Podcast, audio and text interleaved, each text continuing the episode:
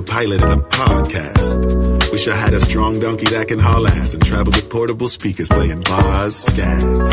I wish I had a million dollars. I wish I had a million albums.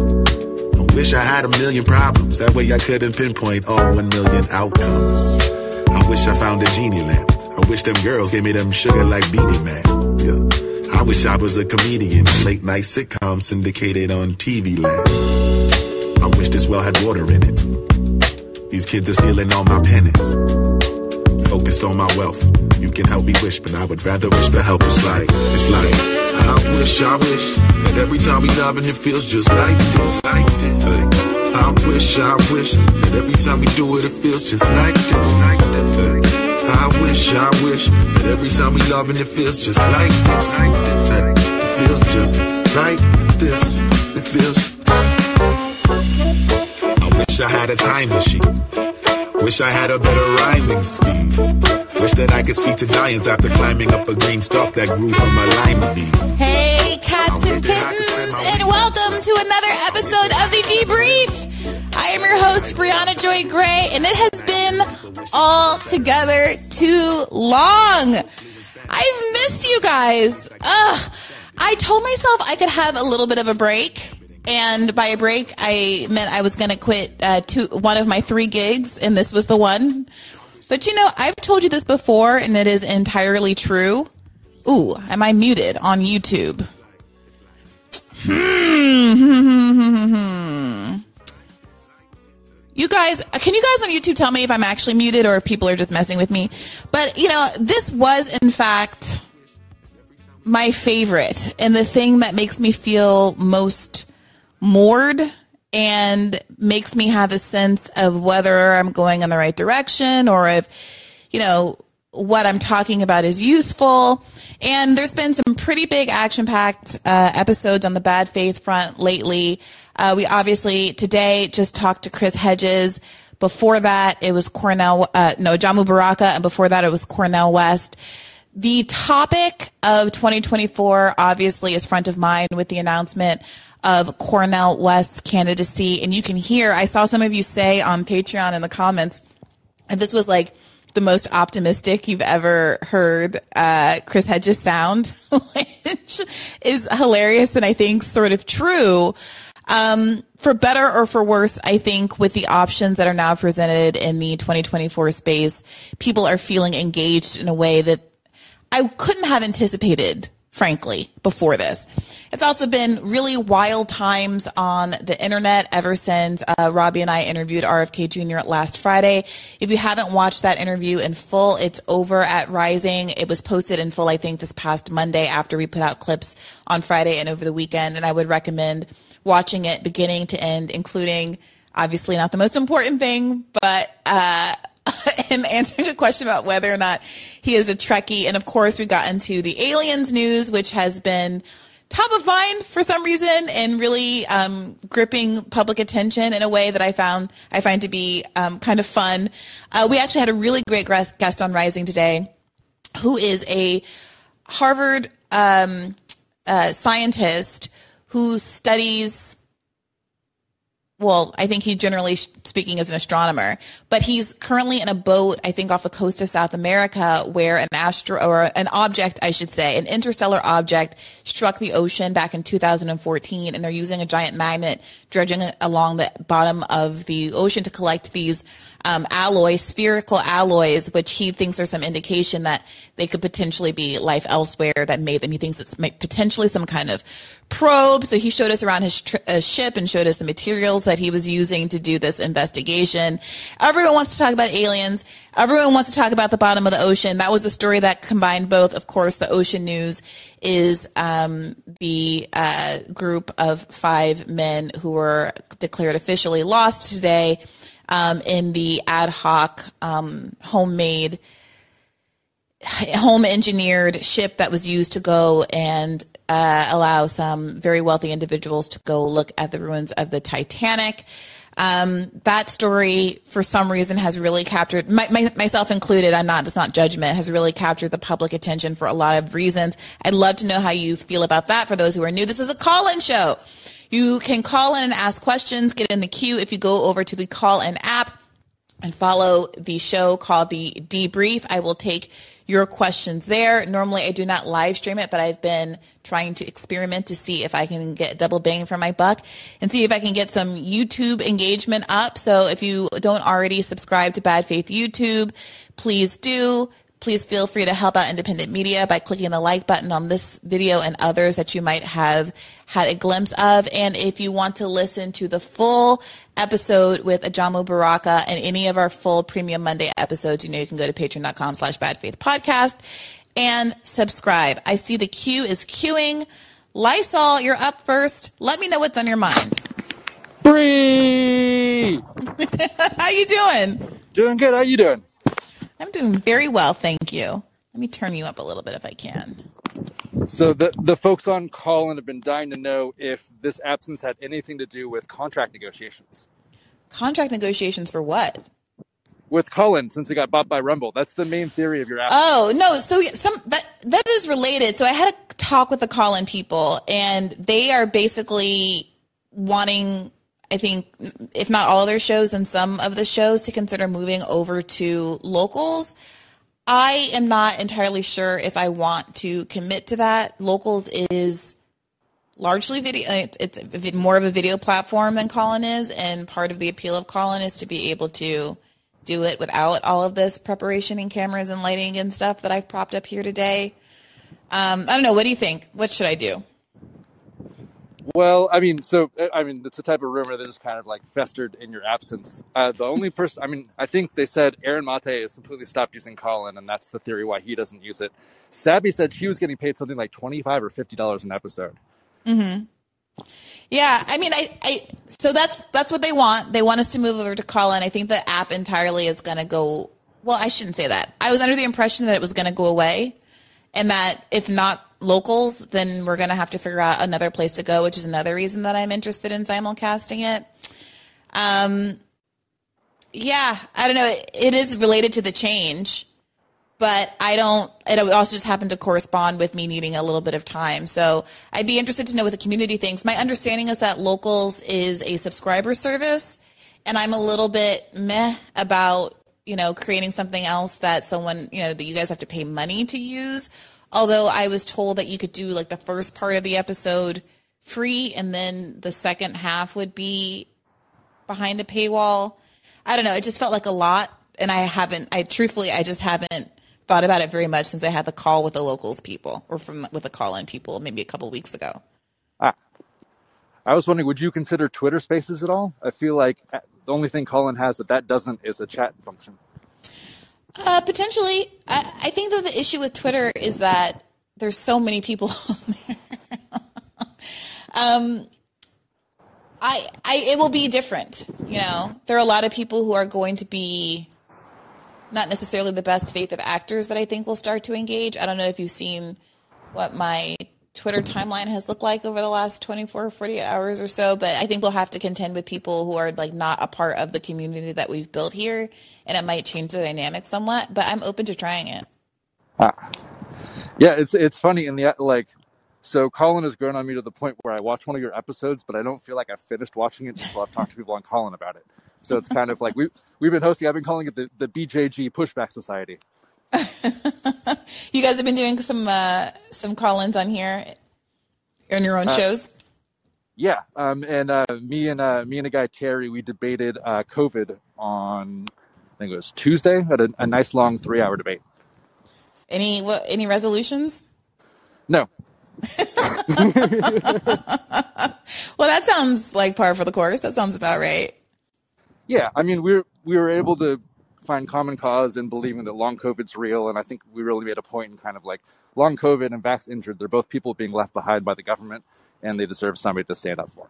Yeah, it is confusing to me that there exists a cohort of people who I think is reasonably skeptical of the pharmaceutical industry and what they're being told on that front, and also reasonably skeptical of government agencies and what they're telling you on that front, but are not at all skeptical of, of the possibility that government agencies might be downplaying long COVID risks when it would also fall upon the government ostensibly to, to provide some medical care for folks who are injured. So, I mean, you got to look at the incentives on all sides if you're going to have that kind of skepticism and ask yourself whether or not you're playing into a narrative that absolves the responsibility of any government, for, uh, the government of any responsibility for not having health care for people who might have long term consequences of the pandemic that they've declared is over. Yeah, especially since the, the I mean the the side effects of both being vaccinated and long COVID are incredibly similar. There's, there's just a lot of overlap in those communities. I feel. Mm, yeah, I, I, mean, I wish there were more solidarity between them. I wish there were, uh, but I was talking to a friend actually who's a, a, a significant vaccine skeptic, but all but doesn't you know all but says that long COVID doesn't exist, and I was like, how can you think this way? like I don't okay, I just don't get how you can hold those things in your brain at the same time, but it happens. Yeah, those also like they're like, oh, Vinay Prasad should debate RFK. I'm like, that's like Tucker debating Hannity. Like they have differences on things. Uh, I don't know that that's true. Actually, Vinay just wrote a whole piece uh, breaking down where he thought RFK Jr. was right and wrong. He did a, a episode about it a while back, a few weeks back, maybe a month or so back, where a lot of Vinay Prasad's audience got very upset with him because he disagreed with RFK Jr. about vaccines at several points. Uh, so I don't, you know, I think he broadly credits the problems with uh, heavy metals in our environment that RFK Jr. points out, but pushes back very strongly against concerns about childhood vaccines, especially now that mercury is no longer in them and there just isn't evidence to suggest that there's any connection, any correlation, or whether there's any science behind a, ca- a causal mechanism. Yeah, I mean, for my money, I'm trying to get I'm trying to get a hold of Novavax because it actually has preventative um, preventative elements that help with if, uh, it helps prevent against infection versus just severe d- disease, and it's shown to be pretty versatile across different different variants. So, I'm, I'm not sure if I know what Novavax is. It's the um, it's the the nasal the nasal one. It's not an mRNA vaccine. Mm. You uh, you you um, inhale it, I guess, through your nose, so it's some people have, uh, have, found benefits from it, but of course, the government won't authorize more more shots for folks. Mm. So I'm not necessarily on the mRNA train anymore. I'm trying to get some of that new stuff. All right. Well, let us know how it goes, Lysol. It's really nice to hear from you. For sure. Oh, oh, real quick, there's one issue I wanted to I want to get your opinion on. It was a couple weeks ago. Do you think that Baby Gronk rizzed up Livy and now he's the drip king, or is Livy using him for clout? What are those words? what are those words? You don't. Okay. Bless you. You're another millennial. Those I, I was I, my, my partner. My partner just ignored me for a, a day because I kept saying those words. So Baby Gronk is like a ten year old pro athlete, and Livy is a LSU gymnast with a nice ass, and the Drip King is a football player who wears makeup. And his last post said, "I'm not the Drip King because the real Drip King is Jesus." Okay. And so okay. Riz, rizzing is using charisma. It's one of my favorite short uh, short. Yeah, I know what Riz is. Yeah, so that was just kind of that was the sentence, and the fact that it was just like none of those words made sense to uh, millennials made me kind of gleeful. So I just kept saying it over and over. All right. Well, I have to look into that, Liza. Thanks for calling in. Yeah, for sure. Keep the faith. Keep the faith.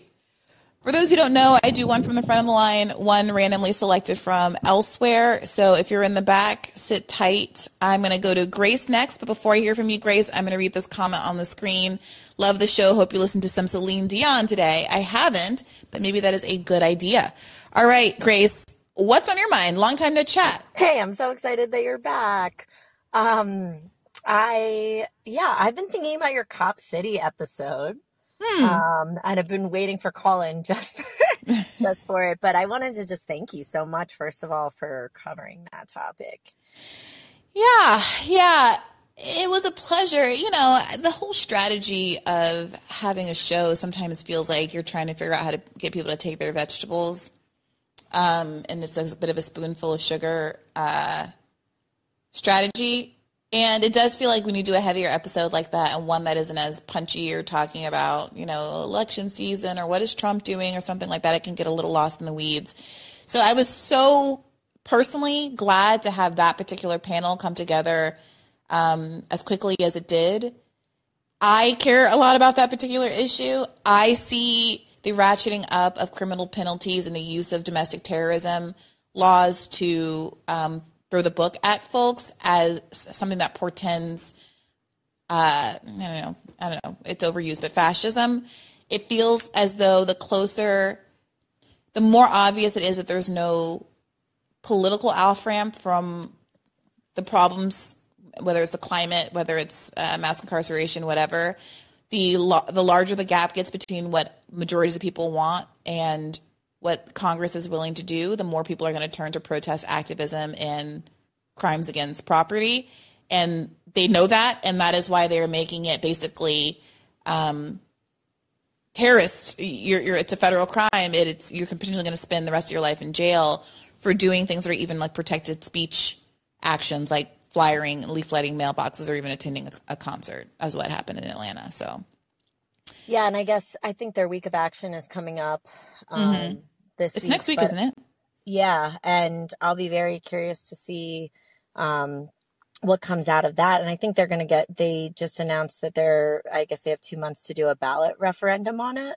Um, mm but I'm wondering if that will stop, you know, that will stop it because I, I watched when those 15 hours of public comment, um, when they held them there all night. Mm-hmm. I just got sucked in and was like, yeah, feeling all of the, the full spectrum of emotion and like cheering everyone on, um, from afar. But I, it's just, um, you know, I, it's one of those examples where you're like, it's so clear that there is no say from the people whatsoever because they're yeah. very clearly against the whole entire project and i feel like it's something that the whole country needs to know about just because one police departments all around the country are going to be you know trained there um, and yeah and two they're going to start using the same exact tactics um, you know i mean we have like smaller scale I mean, it's not domestic terrorism but in asheville there's um, where I live, there's felony littering charges, and we just had 45 press freedom organizations have spoken out against like journalists were charged for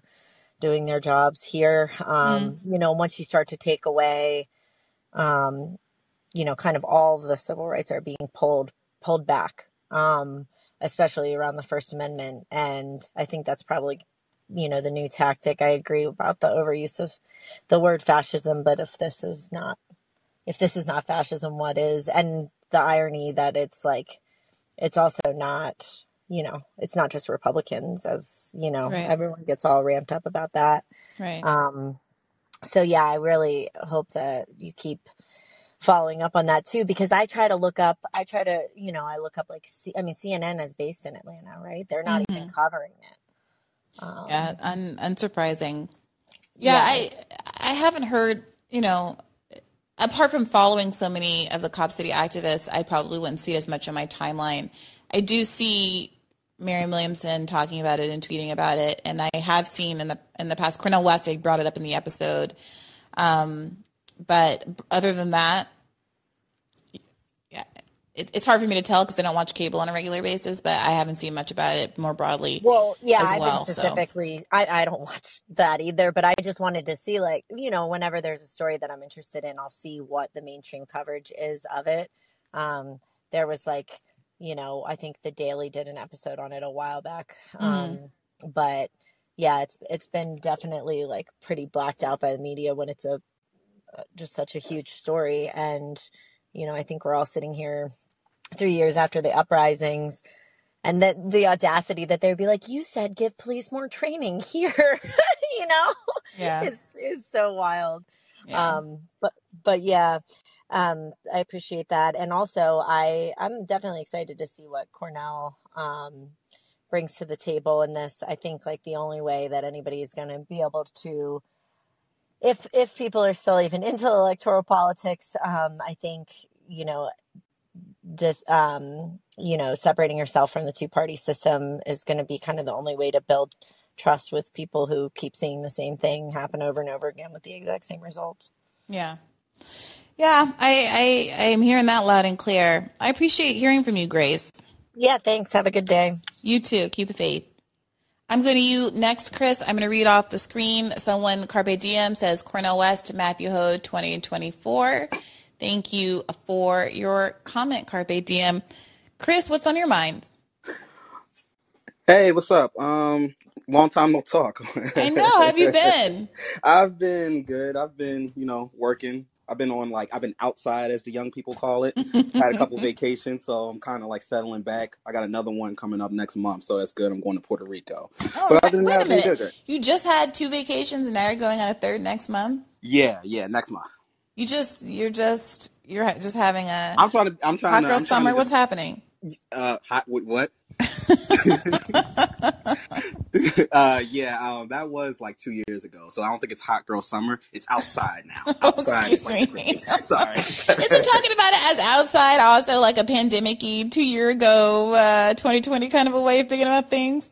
Uh, yeah, well, it's a little different because we really couldn't be outside. So even though people were outside, Yeah. it, it was very. Now it's like it. Well, from the government and everyone else, everyone's saying it's cool to be outside. So now it's kind of like you're kind of making up for those two years you were like locked down. So I guess that's kind of like the theme of like I'm outside. Mm-hmm. Okay. Well, I'm happy for you, Chris. So what's what's going on with you? What's in your mind?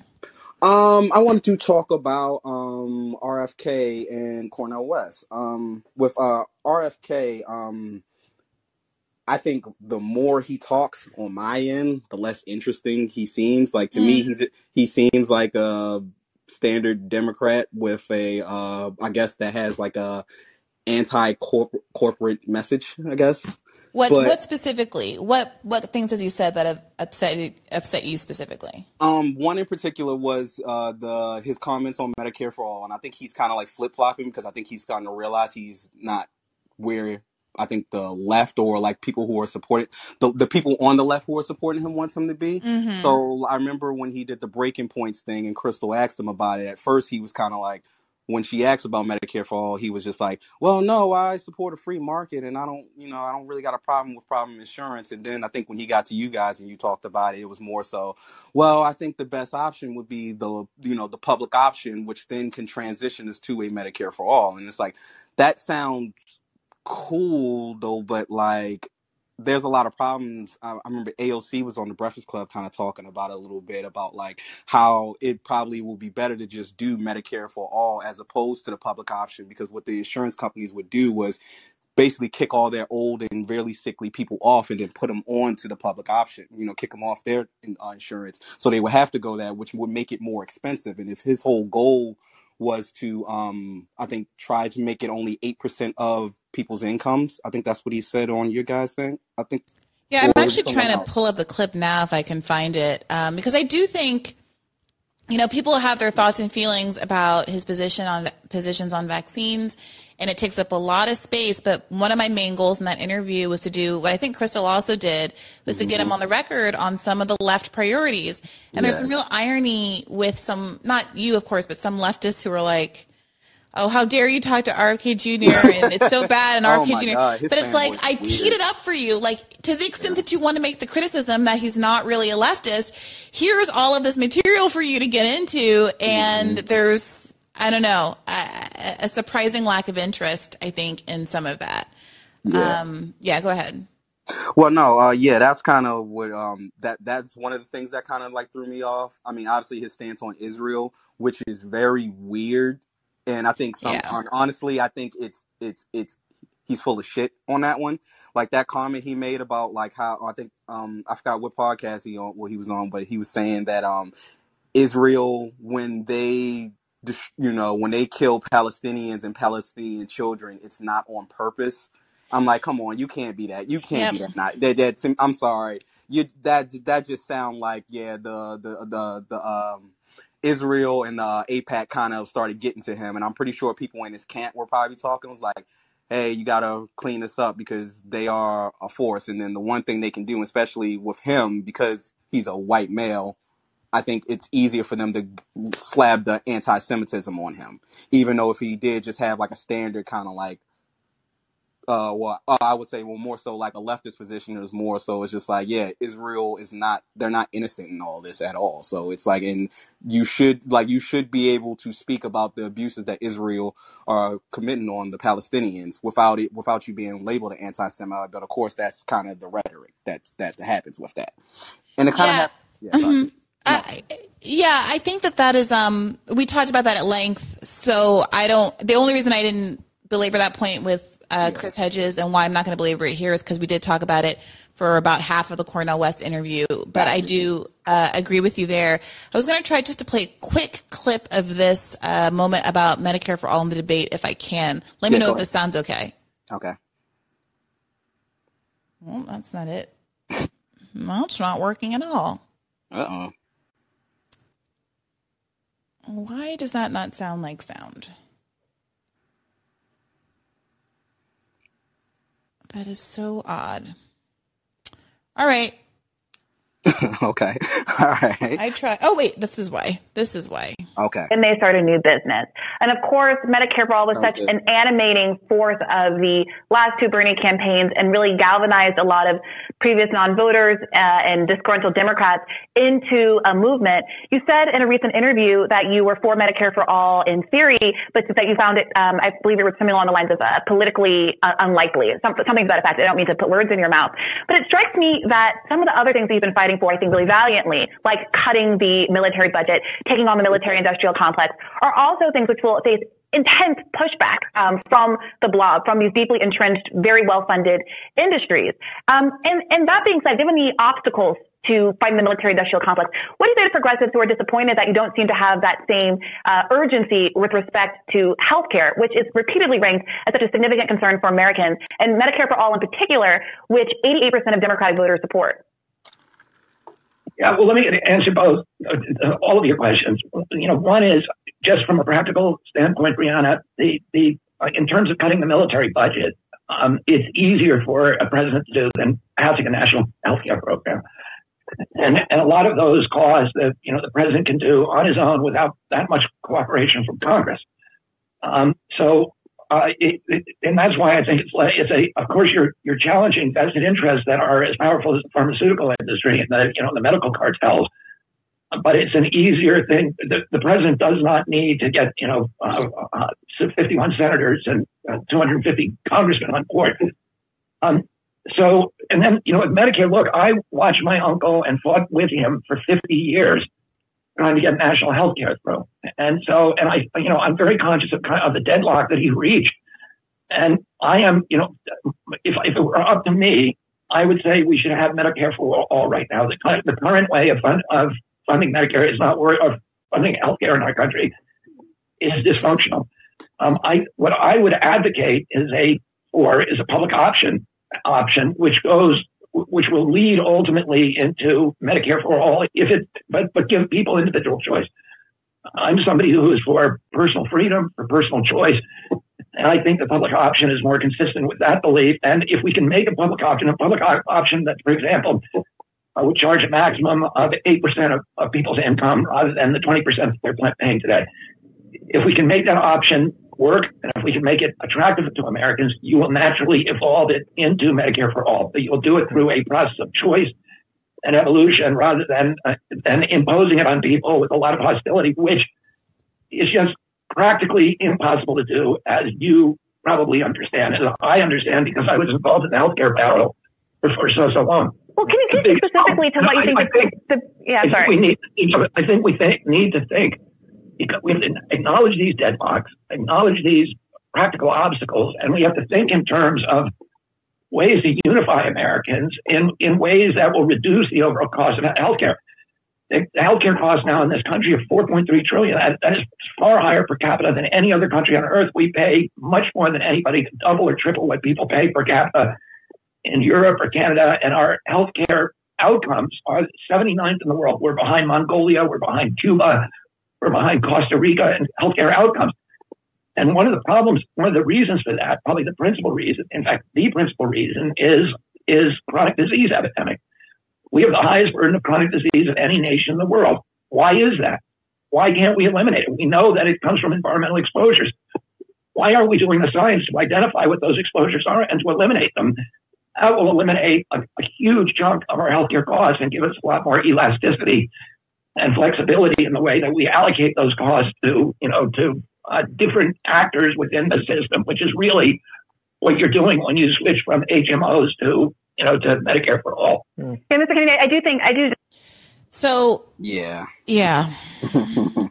I mean, for one, my understanding is preserving private insurance creates puts the seeds of Medicare for All's destruction into the mix, and it basically puts you in a place where you're not disempowering the middlemen, the private health insurers, and the pharmaceutical industry sufficiently to make it stick. And moreover, you are diminishing the pool that you need to actually bring down costs.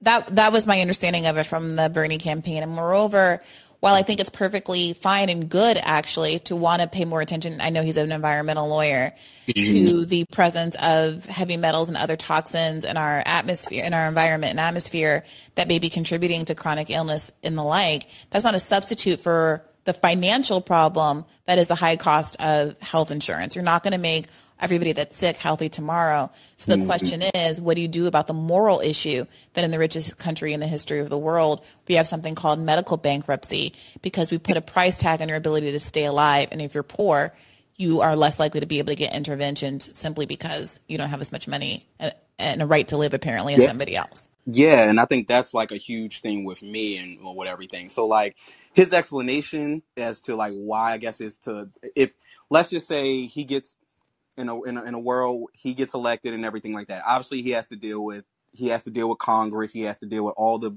things he's going to have to. So if the public option is the only way that could be seen fit, I guess I can like, you know, I can kind of stomach that a little bit. But it it it's kind of like raising the points that you're you're talking about. It's just like it, are you are you really dealing with the like the private insurance? And I know that uh I believe I'm pretty sure it was a Breakfast Club interview with AOC and she one of the things she said was that in, private insurance would kick their, their more sickly people off and then Mhm. obviously they would go to the public option because that's the only healthcare that Mhm. that that would take them on Mhm. which would then increase costs because obviously sickly people and older people have more medical costs than younger fit people which may bring back what the idea of a mandate you got a mandate because it wasn't that the whole thing with the Yep. uh, ACA was That's that exactly right. yeah, so and it's like, and that was the huge reason for why the public option wasn't the best course of option, just because if you don't do or you don't have if you don't set any laws or anything that's like geared towards like what private insurance will do, because yeah, obviously they're going to want to save some money on the thing, so of course they, they have no problem kind of like kicking like older people or people who are a little bit more sick, and then I also think about like I mean I'm just thinking about this now, but like I have insurance through my employer, but it fucking sucks. I'm not Mhm. even, and I'm, I'm not a sickly person or anything like that at all. But Mhm. if I could save myself maybe the extra three hundred dollars that gets taken out of my check for that stuff, kind of stuff, then shit, that, that that gives me just a little bit more wiggle room to move. Now, obviously, with taxes and everything, it'll probably increase, so it wouldn't necessarily be, you know, I wouldn't get that like three hundred dollars back though, but it still would be like I think it would be a little bit more feasible. So Yeah. that's just kind of like my my two cents on it. Yeah, I'm 100% with you on that, Chris. hmm All right. Um, one last question. I don't. This doesn't have to be. Um, it doesn't have to be Cornel because I'm pretty sure someone's going to ask about Cornel. But um, what is up with like liberals and their like their their their whole shtick of they don't feel as though they need to argue their points anymore, and people should just accept what they believe. Okay, what are you specifically thinking Um, about when you ask that question, So Chris? I'm, I'm I'm asking uh, particularly like everything that's been going on with RK and far as far as like the anti-vax and debating Yeah. and things like that, like that kind of thing, and this whole thing on Twitter about like everything that happened with Joe Rogan was like to me it was really weird, but it also kind of it, it seems like for me that they're not confident in their argue in their points and everything that they make. So they talk as though like, oh, we're right, we got science on our side, this and this person's stupid as that. But hmm it's like someone's calling you to task. It's like, why would I debate this person? Why does scientists need to? I'm like, wait, wait, wait, wait, wait. like you. So like, are, are is this person an idiot and a cop and a kook and everything like that?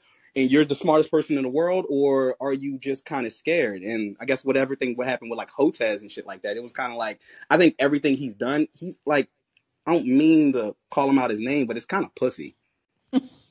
Especially considering you, the shit you talk. I'm sorry, I don't I'm mean to sorry, call him like out of his name, but that motherfucker, everything but the I mean, it's pussy. It's pussy. I'm sorry. It's like he started to smoke. It'd have been completely different if um he just uh it'd have been completely different if he wasn't on Joe Rogan podcast and he didn't comment on specific the specific Joe Rogan podcast where he was interviewing RFK saying that this is crazy, this is stupid and everything like that. And then when the dude was like, okay, well, how about we set this up and let's just hash this out?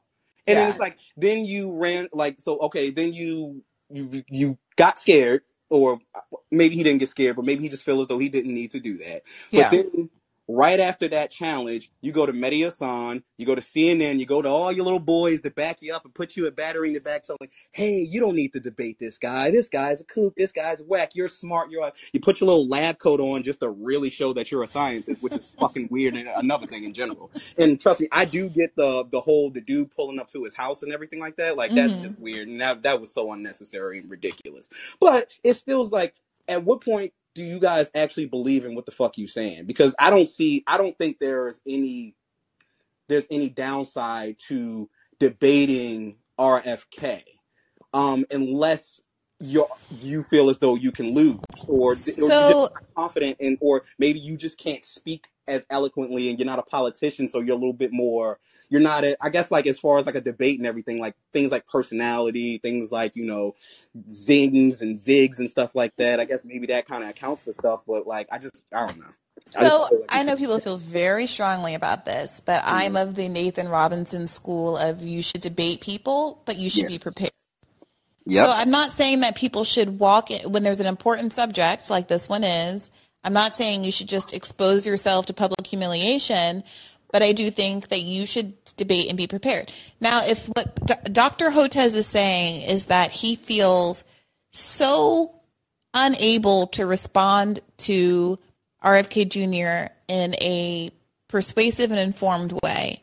That under no circumstances, without any amount of preparation, despite him having all of the expertise in the world and RFK Jr. not being professionally trained in this field, he is unable mm-hmm. to respond to his points.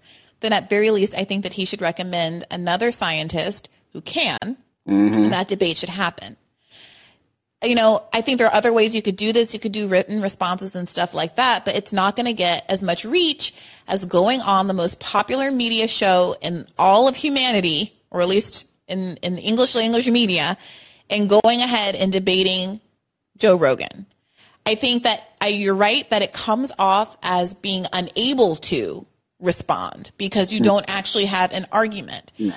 And I think that what's really going on that most people aren't acknowledging is that when you're not face to face, you can mischaracterize your mm, opponent Yep. and also decline to engage with the more difficult points.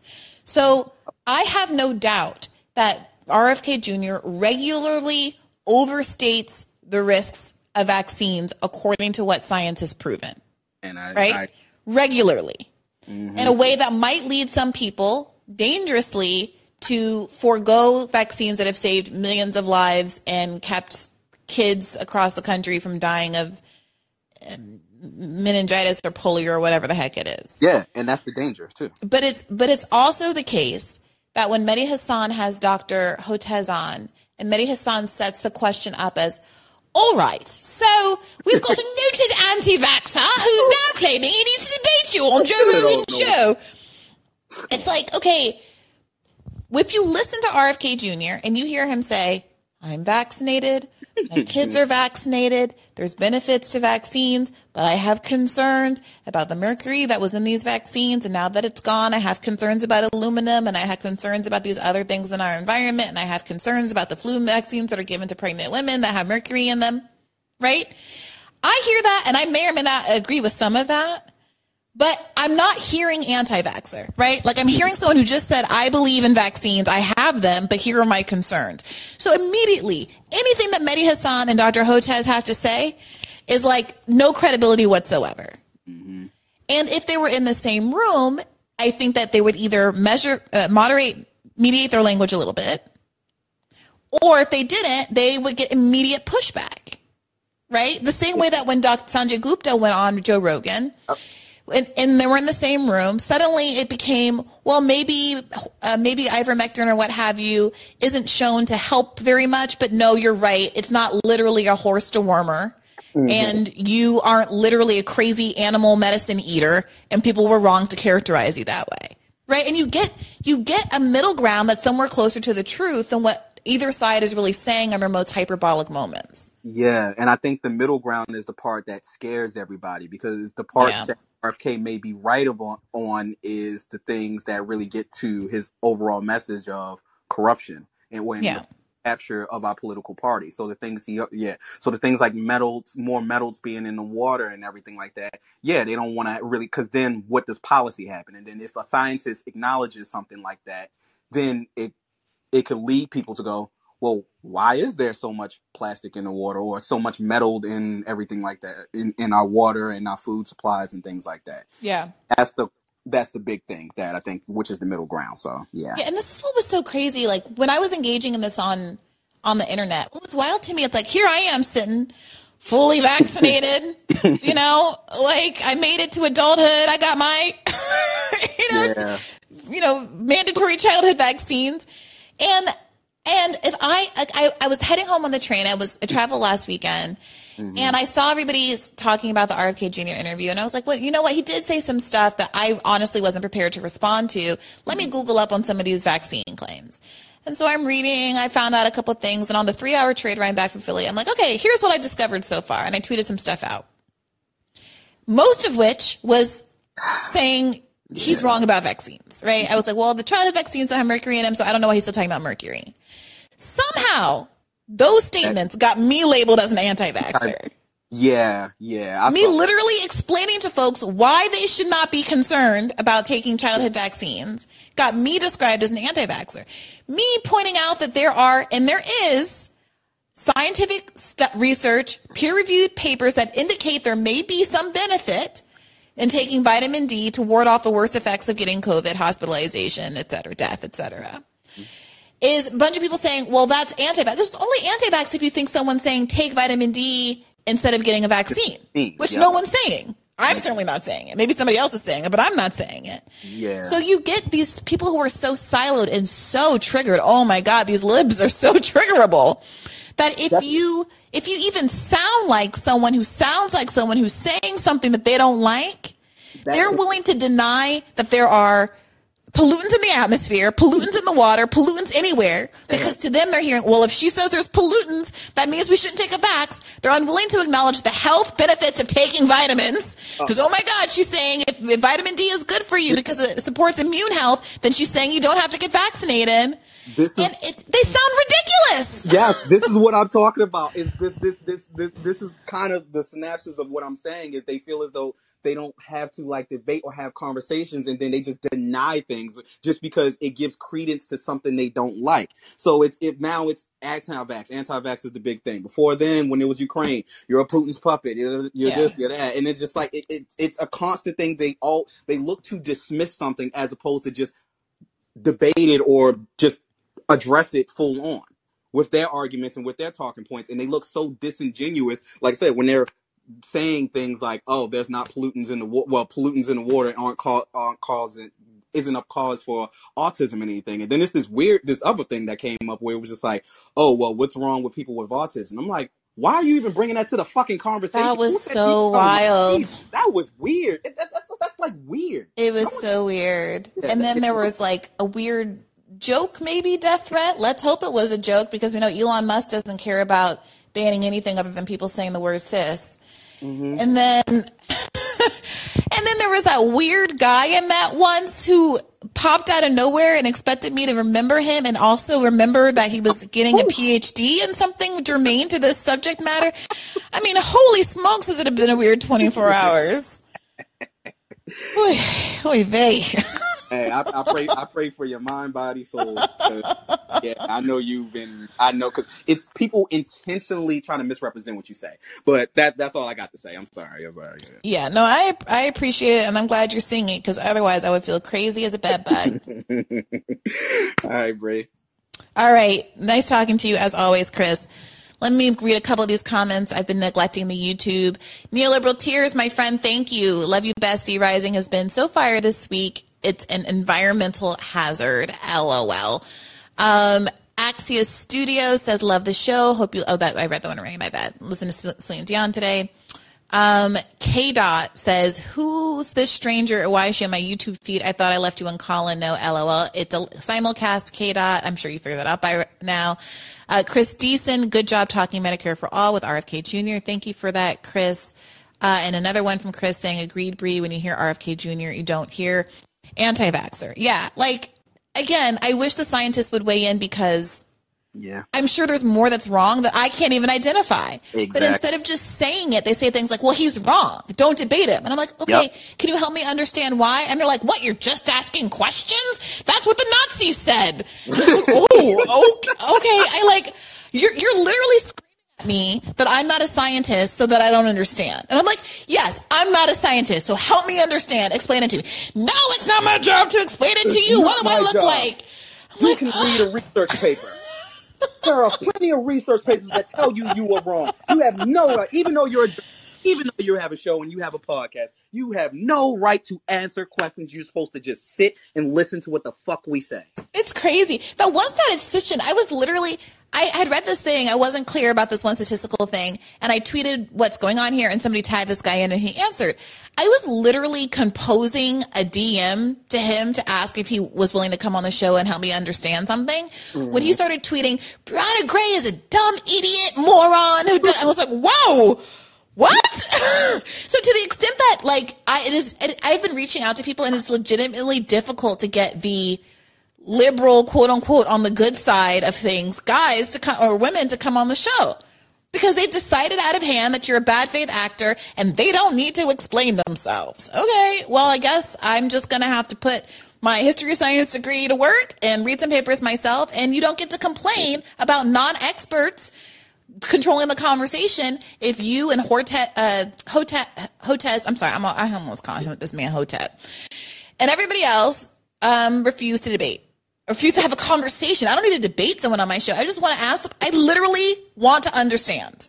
I think we could kind of see that that you were just trying to understand and you were putting things out there and you were clearly saying where you think RK. Like I literally saw a fucking post where a guy was like, "God, I didn't know Bree was an anti-vaxxer," and then in the comment that you had, you literally quote, "I don't vaccine cause autism," but like it's just like, geez, like and then like I mean, he got ratio because it was like, so you're just not going to read past the part that you didn't like, like, it, but it, it, and also it's like after COVID and everything that happened with the government and everything like that, I don't think people realize that you gave more air and more steam to anti-vaxxers or the anti-vax movement because of the response to COVID. Yeah. So yes, you have to start talking about this. You can't just keep doing the same thing you did during COVID because people are pissed off and people were lied to, or people, or there were a lot of definitives that were made. So you have to engage with this, and liberals' willingness to not engage with it, I just don't get it. I don't know. I don't know. I don't know. Sorry. I don't, I don't get it either. If it's not Hotez, I hope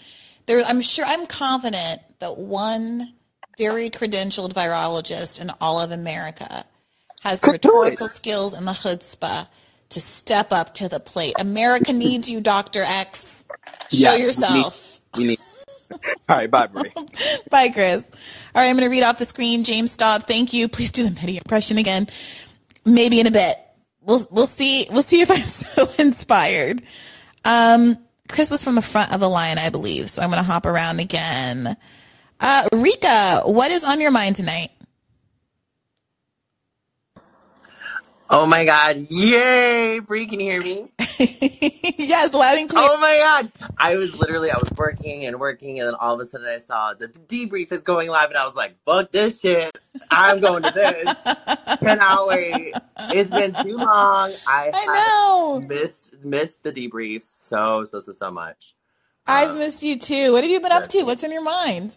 Well, I feel like there's been just so much content, so much Yeah. juicy, juicy, good shit that's been happening from bad faith to uh, what you've been doing on Rising. So I just um I just have to first start off. I'm so so happy about Cornel West running on the Green Mm. Party. It like it just provided me some like relief. I'm like, good, I know who I'm voting for. Thank God. Mm. Thank fucking God. You know, because I was like really, really struggling here. And also it just like gives people discursively like another option, hmm you know, to just like mentally be like, okay, we have another way. There's another path. It may, it, you know, it's gonna, it's a longer path, whatever, but we can choose this path, and that's fine. Um, I so I feel a ton of relief, and I'm glad that you interviewed Chris Hedges, and I'm glad to see that he is supporting Cornel in this. I I'm curious. Like one of my questions for you, at least related to this topic, was what is like one comms advice you would give Cornel? Because I feel like my I think he's a good orator in like a really um, bring him to church kind of sense. He's really good at um, hmm bringing out like references to to from like that could be applicable to particular communities that would get certain things. But I find him sometimes a little too academic, and I'm like, let's bring it down a notch. Let's bring it down. Yeah, I do think that sometimes, especially now that you're in a political context, making the all those allusions to poets and jazz musicians and writers and what have you can come off a little bit like a deflection from a question about policy that's more specific and grounded. Yes. Yes. Uh, and I know that he's just announced, and so I don't know, like maybe he hasn't gotten much in the way of his policy platform written yet, and so I'll give him like a little bit of latitude on that for now. Mhm. But he needs to, and, I, and I'll say this to RFK. This is true of RFK Jr. too. They're both doing this thing where they get questions that they clearly can't answer, and they'll say, "Well, thank you for bringing that up. I'll look into that." I'll take you know take that under advisement. And people, especially with RFK, are treating that like this is like a really benevolent, really a sign of openness, a sign that he's a great listener, a sign that he's really in touch with the people. And I'm like, that can fly a few times, or it can fly Yeah. if you're talking about something really esoteric that you wouldn't expect even a presidential cam- campaign to necessarily have an opinion on Right. like UFOs. Okay. but if you get a question about healthcare, if you get a question about some of these Elon Musk like privacy issues, like I remember in that last um, Breaking Points interview, RFK Jr. didn't seem to be aware of any of the inconsistencies with Yeah. of Elon Musk's moderation choices. hmm Um, and I'm just saying, like, maybe if you're not following something so closely, don't refer to Elon Musk as a genius. That's all I'm Mhm. saying. You open yourself, like, if you make a very strong statement about something, then I would hope that you were informed. And then the excuse that, like, oh, you know, I, I need to look more into that, it starts to feel like, well, if you're willing to commit so strongly to this issue without knowing what you're talking about, why should I have confidence in any of the other things that you've committed to? How do I know that you've actually vetted these other issue areas? So I think sooner rather than later, Cornel West is going to have to change his rhetorical approach and start being a little more succinct Yes. and to the point when he's answering policy questions. One hundred percent agree. I one hundred percent agree. I I watched him on Laura Ingraham, like just like Mhm. little interview, and I was like, what I what I loved was that he was keeping the like his critique as part of his message of like the system, right? Like that's so important. Mhm. But we gotta find uh you, you got 30 seconds bro to like answer this you know what i mean like it's we gotta find a, a way to make it so it's like you can say all that fewer sentences Yeah. and, and then land Over what the- are you going to do for the people like land where the direction you're heading in you know A hundred percent. So you watched the Laura Ingraham's interview, which means you saw the end of that interview. I k- kind of vaguely remember the end of it Why? what, there was, I thought that's maybe what you were gonna, calling to ask me about. He got a question at the end of that interview, which, um, let's all maybe just listen to it, huh? okay oh, was it about trans stuff oh my god Yep. why why i don't want to I know. Okay, you don't have to. You don't have to weigh in on it, Rika. I can go to somebody else, and we can talk about it with somebody else. oh my god because it was it's a it's a moment that some other people I think are gonna also have to address, and so we might as well just figure out as a community here in this safe space what we want to do about it. What we want to do about it? Okay, all right. you, you can play it Okay, here we go. Wait a minute. Do you think there are ways for for the uh, left wing populists and the right wing or conservative Okay. Ideological realignment of still operating down. You know what I don't know your view on, Cornel, is your view on trans athletes in women's sports? Because you are a big champion of women. We disagree on the abortion issue, but you are a big champion of women, Right. and I appreciate that. I was a female athlete my day ages ago. Um, but what Yes, about yes, that? Yes. Do you think trans men, men who are biological men should you know, like be in the Wimbledon finals? You know, I mean, I, I am committed to the dignity of precious trans folk because they're so vulnerable, and I just So women women don't have a shot then. and attacked. No, but no, but but but I'm also willing to learn and listen in the argument because I think it depends on case to case and, and context to context. I just want to make sure that the most vulnerable are never, ever. Women are trash. vulnerable. Yeah, That- women are vulnerable. Like, they're competing against women- men in most women- sports. All right, Dr. West, come well, back. No, but it's there great you to go. have. You. But but that's the issue. But But we'll come back Thank soon. you so much, though. You, Great you to see you as always. All right, you take God care. bless. Work together. Hey, Sean Hannity here. Hey, click here oh, to oh, subscribe. goodness knows, John Hannity. No, bad. Sit down. All right, Yeah. Rika, what did you make of that exchange? I mean, I I think it, it goes back to kind of your point earlier. Like, you know, um, you kind of have to be clear about what your stance is on this stuff. You know, and Do you think he was clear? No, I mean, I think I think he was I think he was clear, but I don't think he was taking a stance. Right? He was clear that he was like, I want to straddle some things here, and I want to not and want don't want to step in dog shit with trans people. That's that. That's what I was getting. Is that a is that a place that one can occupy for very long? No, no, no, no, no, no. I don't think it is, but I don't. But I also think like I'm. um I. oh God, I'm gonna. I'm sorry. I, I'm sorry, Rika. I'm so sorry. I don't care. I don't. I don't care. I don't care. I don't care. I think that it's like the it's you know I I, I just don't care. I like I I I'm like one of those people that it's like let's get Cornel and we'll we'll talk about it later. Like that's kind of how I feel about it personally. But I'm I'm because because what I what I really wanted to talk about was more of um the two episodes you had with you know around police abolition and hmm with cop city like you had the interview i'm blinking on his name the um, scholar black scholar in chicago. Oh, Cedric Johnson. yeah cedric johnson. And then you had cop city that followed after right? Mhm. and i thought that was a beautiful pairing like in terms of the show lineup um one or the other. But a couple of things. One i i am so thankful you're co- you've like aired that panel because um around cop city because the level of state repression that we're seeing and is just like insane and i don't i don't think people know about that i Yeah. know about that and it also kind of reminded me of a bunch of things that happened around all of the protests that erupted in minneapolis when I was there um, around var- the various murders that happened with police and just how people would go after them and after the organizers and activists around that stuff.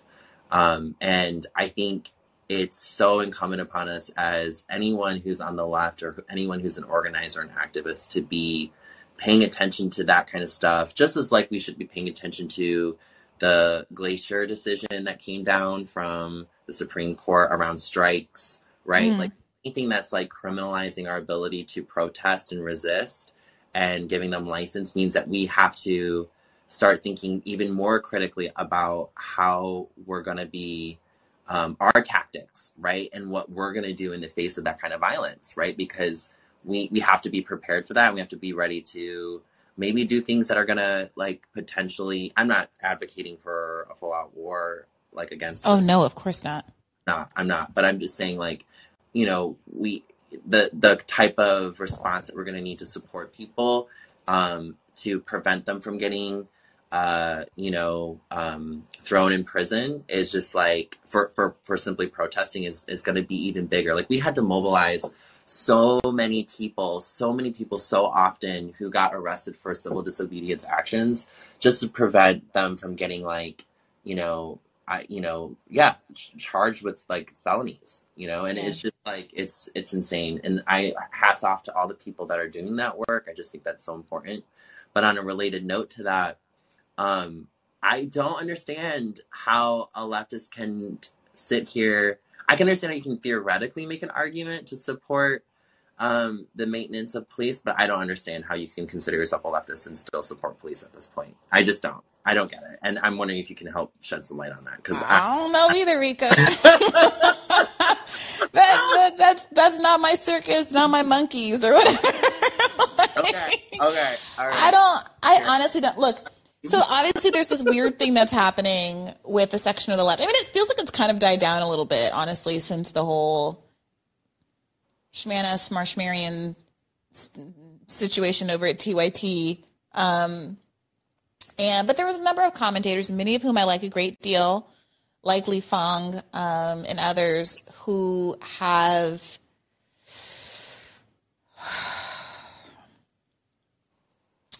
leaned into a narrative that says the left is indifferent to the harms that criminals, you know, violent people and the like impose on communities.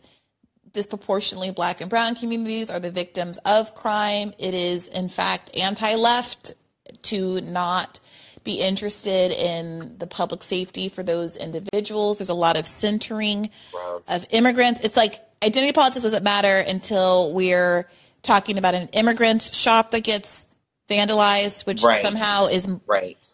is different. It's like worse when an immigrant shop gets vandalized versus a native born American shop. But I'm going to put that to the side for a second. I'm just pointing out aspects, like themes of the narrative that I've observed. Yeah, no, it's it, it. That was the same same discourse that erupted after in Minneapolis around the George Floyd uprisings that happened, and it was re, it was it was clear what they were trying to do. I just I. I, and, and I often hear too, paired with that, that that rhetoric of like, well, black communities actually want police. They actually do want that, and it's like, I, okay, I I from my experience in Minneapolis, when polled whether or not folks wanted police, the majority of people in Minneapolis did not want police. There were, you know, pockets where it was like present, but the majority of people said no.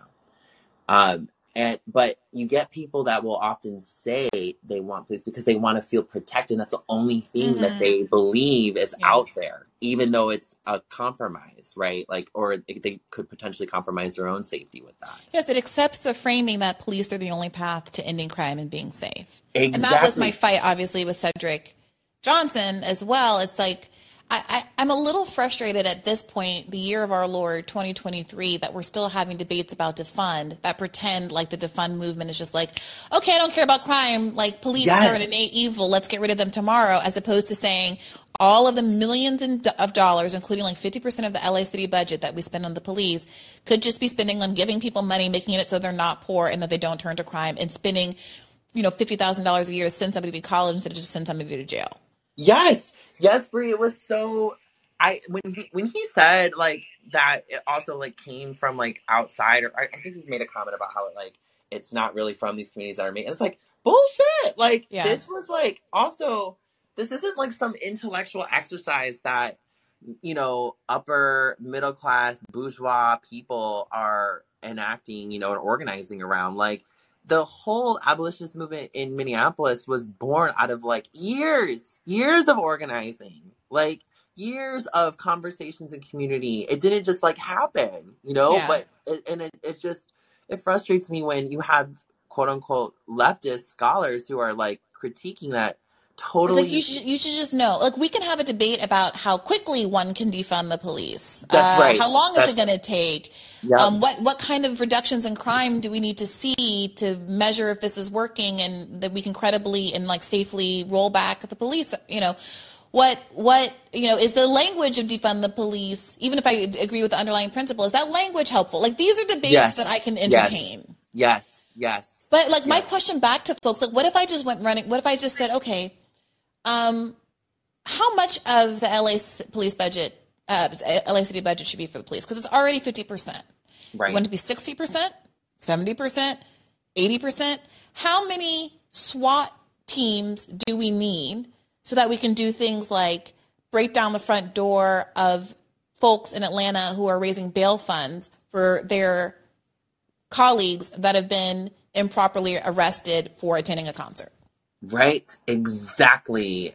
Exactly. What, what are the goals? How about instead of you getting me to explain defund to you, you explain to me Yes. what the what the tangible benefits of Cop City are going to be in terms of making Atlanta or the, anywhere else in America a safer place Right. with less crime. How is that going to diminish crime? Because I can point to you city after city after city and study after study after study that shows zero correlation between the funding and size of the police department and reductions in crime.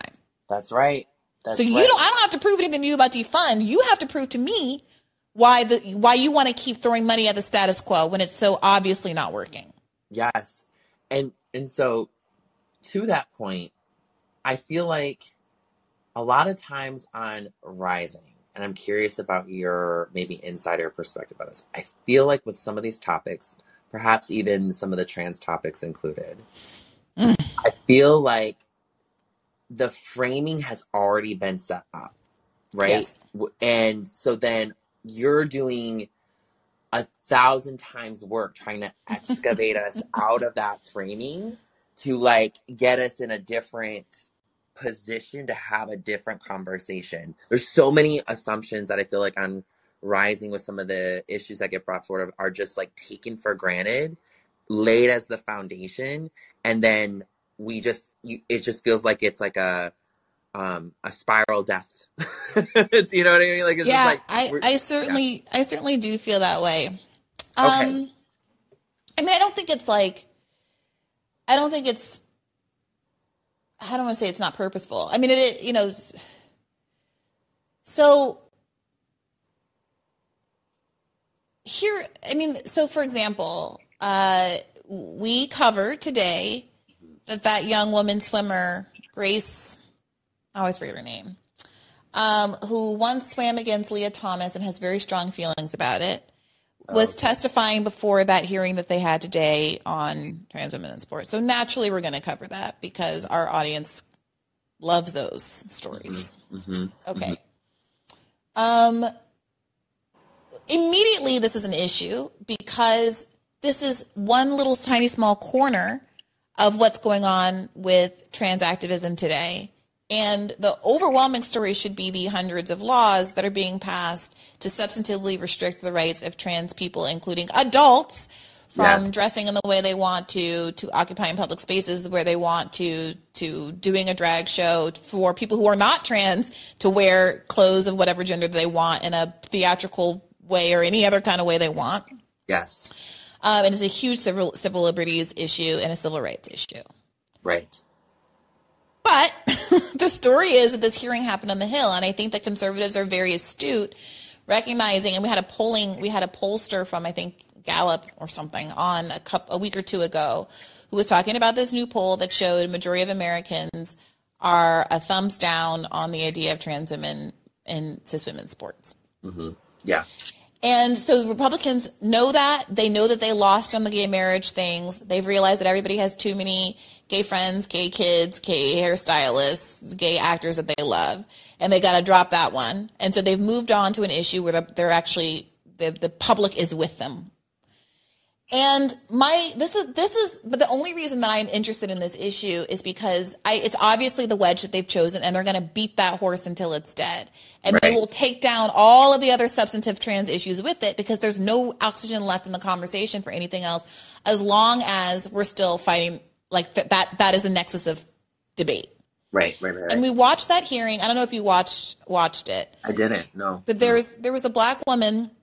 So Gaines, the swimmer, talks and she says her piece, and then they have this Democratic black woman giving a rejoinder, and she was basically like, um, she was asked, uh, "Do you think that it's fair for you know a, a, a trans woman to play and be in Wimbledon and whatever?" And she kind of equivocated, sort of like Cornel West and was like, well, you know, um, well, what I really, well, what I what what I would answer is that there, you know, there are all these men who think that they could beat Serena Williams, but obviously they can't. And then Gaines, the swimmer woman, goes, well, in fact, Serena or Venus or both of them were beat by the 200th and whatever ranked male tennis player. So no, not every man can obviously beat Serena and Venus, but men who are very far from the top of their field can beat the top of the woman person in the in the women's field. Yeah. And this, the black, the Democratic woman was just like really getting beaten up because it was, it was, she was clearly struggling to make an argument. Like Cornel, she obviously wanted to say things that protected the integrity, the dignity, the rights of trans people. But in this weird issue area, it's a, it was a, it was a tough fight for her. And Mm-hmm. I don't know any way to get around that, that particular framing and get away from this issue, except for one, picking segments that are literally about the other laws. Yeah. But as long as n- these news items keep coming up about trans women in sports, they're going to occupy a lot of oxygen if that's a fight that keeps getting litigated. I, I just don't know any way around it. Yeah, yeah, yeah. I mean, I, I, I don't think. To me, I don't think it's a. Well, I don't know. I guess there's a both and here. It, it, it's, it's not that the issue is not. I retract what I said earlier. I do care about the issue, folks. I just didn't want to talk about it. Right now. Um, Well, no one wants to talk about it because it's tough for us. well, I So don't. let's just be honest. I, you don't think I, it's tough? I don't. I don't. I. I Okay. Think, I think it's it's simple. I think the, the what's tough is that people are trying to do a lot of things in the conversation, like what you're saying. Like Okay, so why? What do you think? You think there's an easy, an, an easy, an easy answer for this? For no, no, no, no, no. Hold, hold on, hold on. I didn't say there wasn't an easy answer. Okay. I said the conversation's not tough for me because I can engage in it, but like I, I the answer is to, to, to and we we've hashed this out already. I'm not Yeah. Go down that road, but like I feel like the answers are complex and nuanced and aren't going to favor everybody. And but the problem is that everyone's trying to make like ideological arg like ushering forward ide- ideological positions and dominance in the arguments, right? So like when anytime anything trans comes up and you're and uh, the right's referring to as transgenderism and Yeah. gender ideology, it's like fuckers, you gender ideology is gender. That's gender, you idiots. Like, like you fucking morons. Like, you fucking morons. Gravity ideology. Yeah, yeah, yeah. Or like, you know, transgenderism. Like, there's nothing. There's not a fucking ism with being trans. You dipshit. Like, that's what I want to say sometimes. I'm just like, there's no ism. Yeah. Like, what? And the, and the swimmer, the swimmer woman, by the way, like, so she was making, I think, arguments that were difficult to respond to. But then she asked, was asked another follow up question and just kept saying she misgendered people. She was, met, she was like, there's a man in the locker room. Like she was being, she was being clearly bigoted, right? Like she was clearly saying things not because she was genuinely invested in, in whether cis women can compete, you know, fairly in sports, but whether or not she personally just clearly had an antipathy for trans people. And that's what I said. I was like, look, while there may be, and be an argument about what to do about people who have certain kind of the advantages of having gone through male puberty in women's sports, there's no argument that what she's saying here is bigotry and she's completely undermining whatever argument may exist in this other realm because she clearly just has a, a problem with trans people. And Right. that's why we can't have this conversation. So I can say that in the context of the clip, but that doesn't make that doesn't make the first half of it go away for a lot of people, you know? Yeah, yeah, and I, I just like, I don't know. Personally, I'm, I don't engage like in a lot of conversations with people who are so adamantly opposed to trans people um, living in this world and existing in this world that I, you know, have to engage with these type of um, this type of rhetoric and discourse that often anymore, to be honest.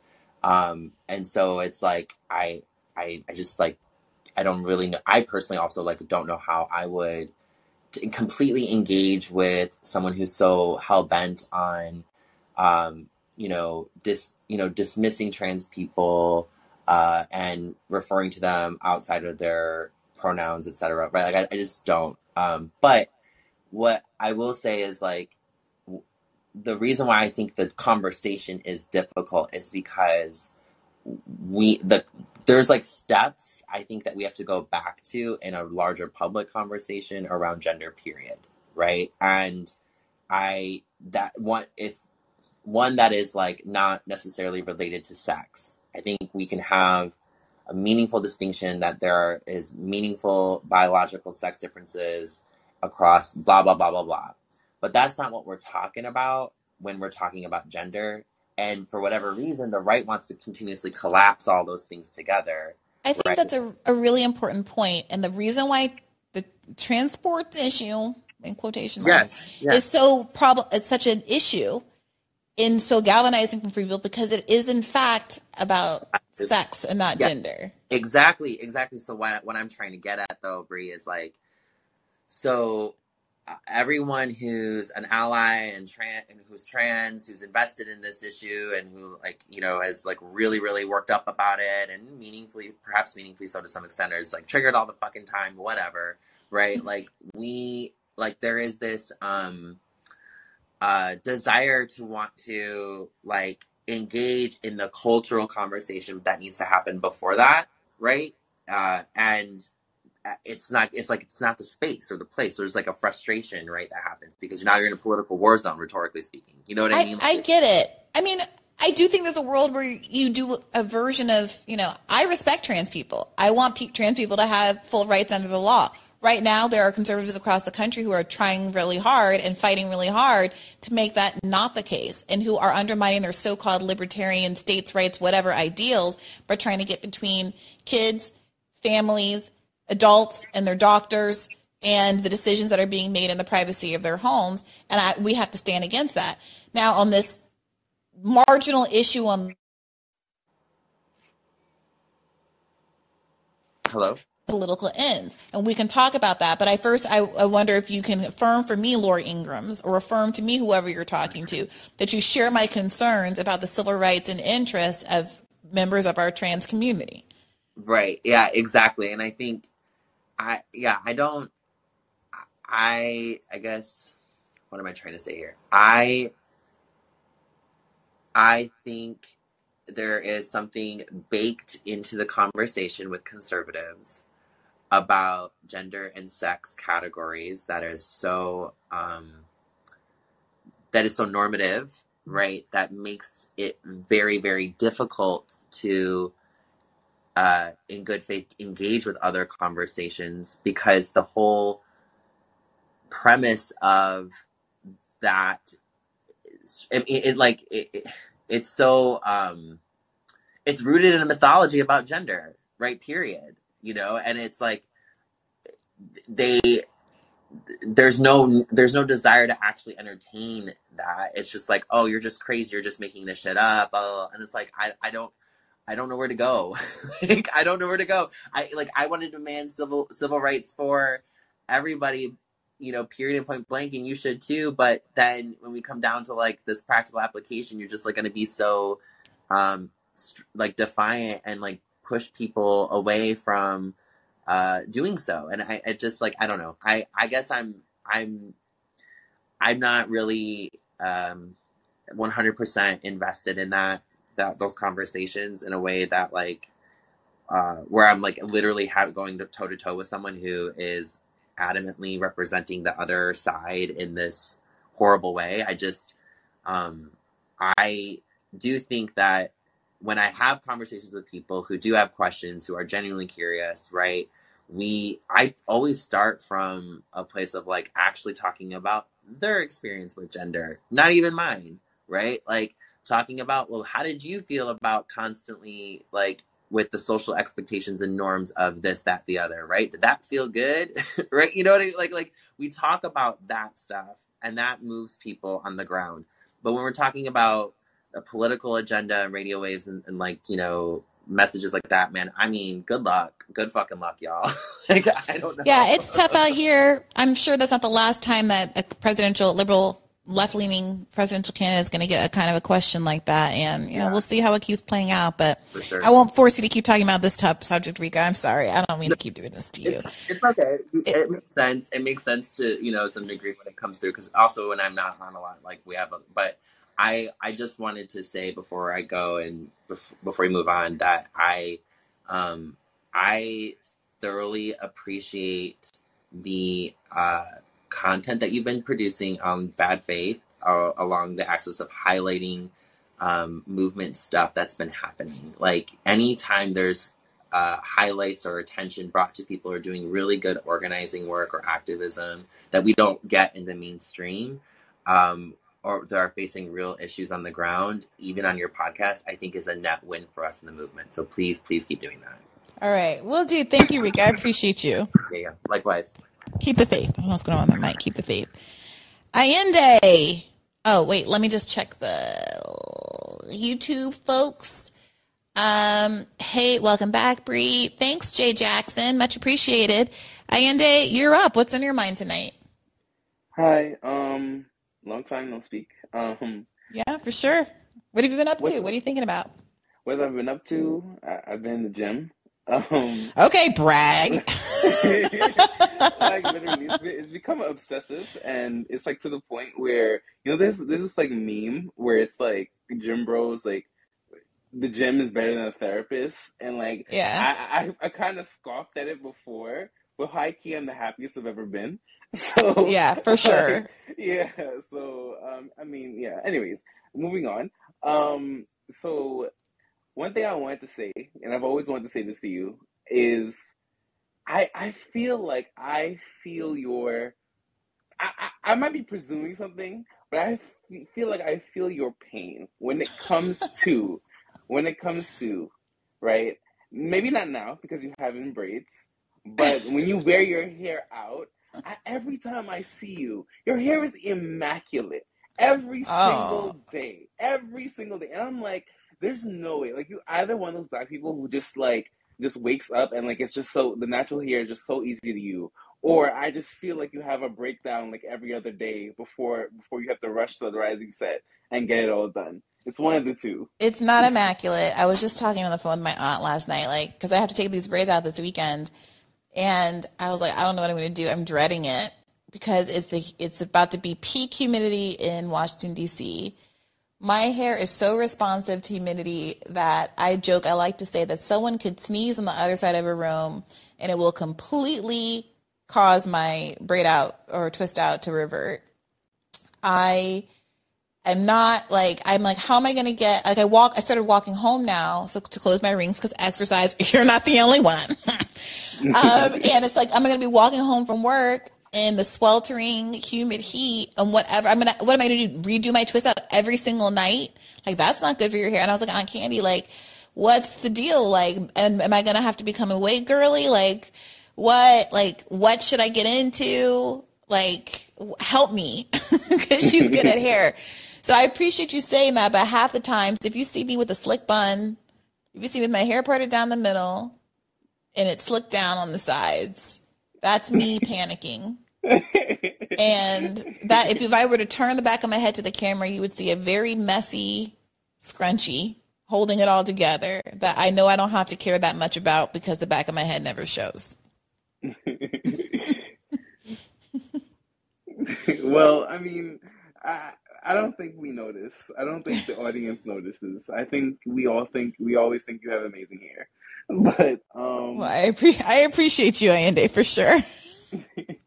but um, so so one thing, so more seriously, I guess, or on like politics topics, one like what I've really been thinking about is RFK recently, and usually like I feel like I'm a very open-minded person, and like I've I've really just been trying to evaluate and evaluate him. Even though I went into this thinking like Marianne Williamson was gonna be it, like I I, Mhm. I really could not believe that there was gonna be someone like significantly ahead of Marianne Williamson, like popping into this primary, like that Mhm. not named Joe Biden. I I Mhm. was floored by by RFK being a thing, right? And so like I'm trying to like see like what the value is in this person, like really valuing all their ideas or whatever, like just at face value, trying to give them like the benefit of the doubt or whatever. And when I tell you like I, I I've been trying, trying, trying, trying, but when dude like was talking about Wi-Fi giving you cancer on Joe Rogan, I I was really like I'm trying my best. I'm really trying my best, but like I don't know how like it's such like a tall ask at this point. So, so like the the the the um vaccine stuff aside, right? Like I was like I'm giving the benefit of that, whatever. Like okay, maybe maybe like I don't know some things. Maybe I've been brainwashed as well about vaccines, yada yada, right? But when when he he moved on to the Wi-Fi thing, I was like, you're asking a lot from me, like to, to sweep aside. You're asking a lot. I did not want to have to do this. This is about to be the end of me right here. I hope you appreciate how honest and open and into it I'm willing to get with you because I'm about to be canceled over this. I am now sharing on my screen I don't remember when I had to look this up before, but I once, at some point in my professional life, had to look at this thing with Wi-Fi. I think it might have been on the Bernie campaign. Some constituent raised it as a concern. And my first reaction also was, oh, it couldn't be the case that there's a problem with Wi-Fi. Wi-Fi is everywhere. They wouldn't allow that to happen to us. The government wouldn't put us in that position. I know. I know. It's a whole joke, G4 or whatever people say, 4G. It's a whole meme about crazy people in tinfoil hat stuff. Like, I get it. But I do remember that when I had to look it up in the past, I saw all of these regulations that exist in Europe about how close certain kind of electromagnetic centers like Wi-Fi can be close to centers where there are this early childhood development happening, like in preschools and the like. And I'm sharing this screen about EU regulations for safe connection and does Wi-Fi affect brain development? Researchers concluded long-term exposure to 2.4 gigahertz may lead to adverse exposure such as neurodegenerative diseases originated from the alteration of some mRNA expression, and more studies should be devoted to the side effects of RF radi- radiation on mRNA expression levels. Now, I'm not saying throw away your Apple Hub, and I'm not saying panic. And I'm not saying like take off your Apple Watch and throw it into the Hudson or the Seine or whatever body of water happens to be where near you are. But I think the reason why there is this like thing called like a skeptic community um, is because like there's a lot of stuff in our environment that's relatively untested that has potential to cause harm. So like it sounds kooky. I know it sounds kooky, and I'm not saying there's any definitive proof of anything, but there's enough stuff out there that people are concerned about that there have been regulations in place in the EU. So you see, you see, all of this, right, is exactly why someone needs to debate RFK, because I'm me as an uneducated, like per, someone who doesn't spend a lot of time looking at these things, right? Like just me listening to RFK on face value, like I can't like like if you're a person who grow, grows up in the mainstream, right, and you're hearing RFK say the things that he does, and no one is willing to go point by point, like you know, with evidence or whatever, like actually, like you know, evaluating what he's saying, right? I have to like, like I have to put faith in RFK at some like at some point, like or unless I'm doing my own research, but I should, which I should do, but you know, like I have to put I have to stack up all the things this guy is telling me and what he's like, you know, asking me to believe or follow him on and like take the leap to him. Whereas I shouldn't have to do that. There should be these like actual doctor people, actual accredited people, I don't know, who like go through and actually debate him on all these points. That way I can actually hear someone else who's not him tell me these things like you are just not because like you you've changed you've changed how I saw like that entire interview. Like you've gotten me okay. Maybe I need to. Okay, but like, see, that's scary, right? Because like, I also don't know what I'm talking about. This is the thing with the scientist. It's like I don't want to have to be the scientist because I could be wrong and making mistakes about stuff. I'm fully humble about that. But like, I also am really like, this is what happened with COVID. Everyone was told dogmatically all this stuff could never be true. It can never be lab leak theory. That's a crazy thing. Crazy people say. That guy my ex-boyfriend from five years ago's friend, apparently his big thing is that he's really anti-lab leak. And that's how he's been on the internet. So there goes his credibility as well. But like there, you know, we were told so much stuff about the, you know, there's masking and then they'll mask and then we're saving the mask for PPE and then we're, you know, masks don't work and now they do. And like I, no one's talking about the high quality masks, which absolutely do work and you should be wearing them. But I, I, they are we're at a place now where there's we don't know who to listen to or what to understand. And so of course everyone's independently going to their um, pubmed journals and trying to figure out stuff for their own. Like and, and here's the thing. This this people are like well there's no definitive proof that that the wi-fi causes problems. Well, no shit, Sherlock. They were telling us there was no definitive proof for years that cigarettes cause cancer, but I think most people would be like, well, all things being equal, I'll just step away from that and take some precautions in the interim until they figure it out. Do you know what I mean? yeah. So, like, if, if RFK Jr. is saying, I want to run for president because I think there should be more research in these issue areas, that feels like a good thing to a lot of people. Not because there is definitive proof, but because there is enough evidence to suggest there could be a problem such that we want definitive proof. You know what I mean? Mm-hmm. Yeah, and I mean the, the second the second part to like my RFK hesitancy, and it's mm-hmm. really manifesting now, is like he, he doesn't seem to put any thought into like the what he believes the economic like structure of the United States should be. Like like all these different policies. Like the fact that Saagar had like asked him a question like where do you think the minimum wage should be and no answer. Like don't Yeah. you think before you run for president that you should at least have that in the like you should have answered that question for yourself. Like maybe you don't have every question answered, but like there's these like, like every time he's asked about economics, like yeah, it defaults to the to free market, right? In which like I don't want to because I'm I feel like I'm the um, market socialist guy. Like like you know what I mean. Like whenever I talk to my friends about this stuff, I'm like, okay, you can have a market and it still be like you know for the people or whatever, right? So I'm not discounting that, but like all of these other questions, he doesn't seem to have answered. And Yeah. like my problem is is usually not with the answer, right? So like when we're discussing like health, like things we should do about healthcare, public option versus single payer versus like full on Medicare for all, right? It's never usually like I I have an, a great objection to the idea of a public option, right? It's I don't actually think you want the public option that bad. You know what I Mhm. mean? Mhm. Like that's usually my thing because for all this talk about like oh what I what I will have ingrained in my mind for the rest of my life is that we had all this talk from Joe Biden and then you know Pete and Kamala about like like um Medicare for all who want it, da, and we get nothing, nothing, right? So that means you didn't actually care about it to begin with. So it's it's not like like it's the lack of commitment, the lack of like I've thought about this and like this is my answer. Less so, less so, you know, less so what the actual answer is. That t- like it, gives me this feeling that he's not serious about like the fundamental things that like I want from my presidential candidate to put all my chips in to donate my money towards yada yada. We, Yeah.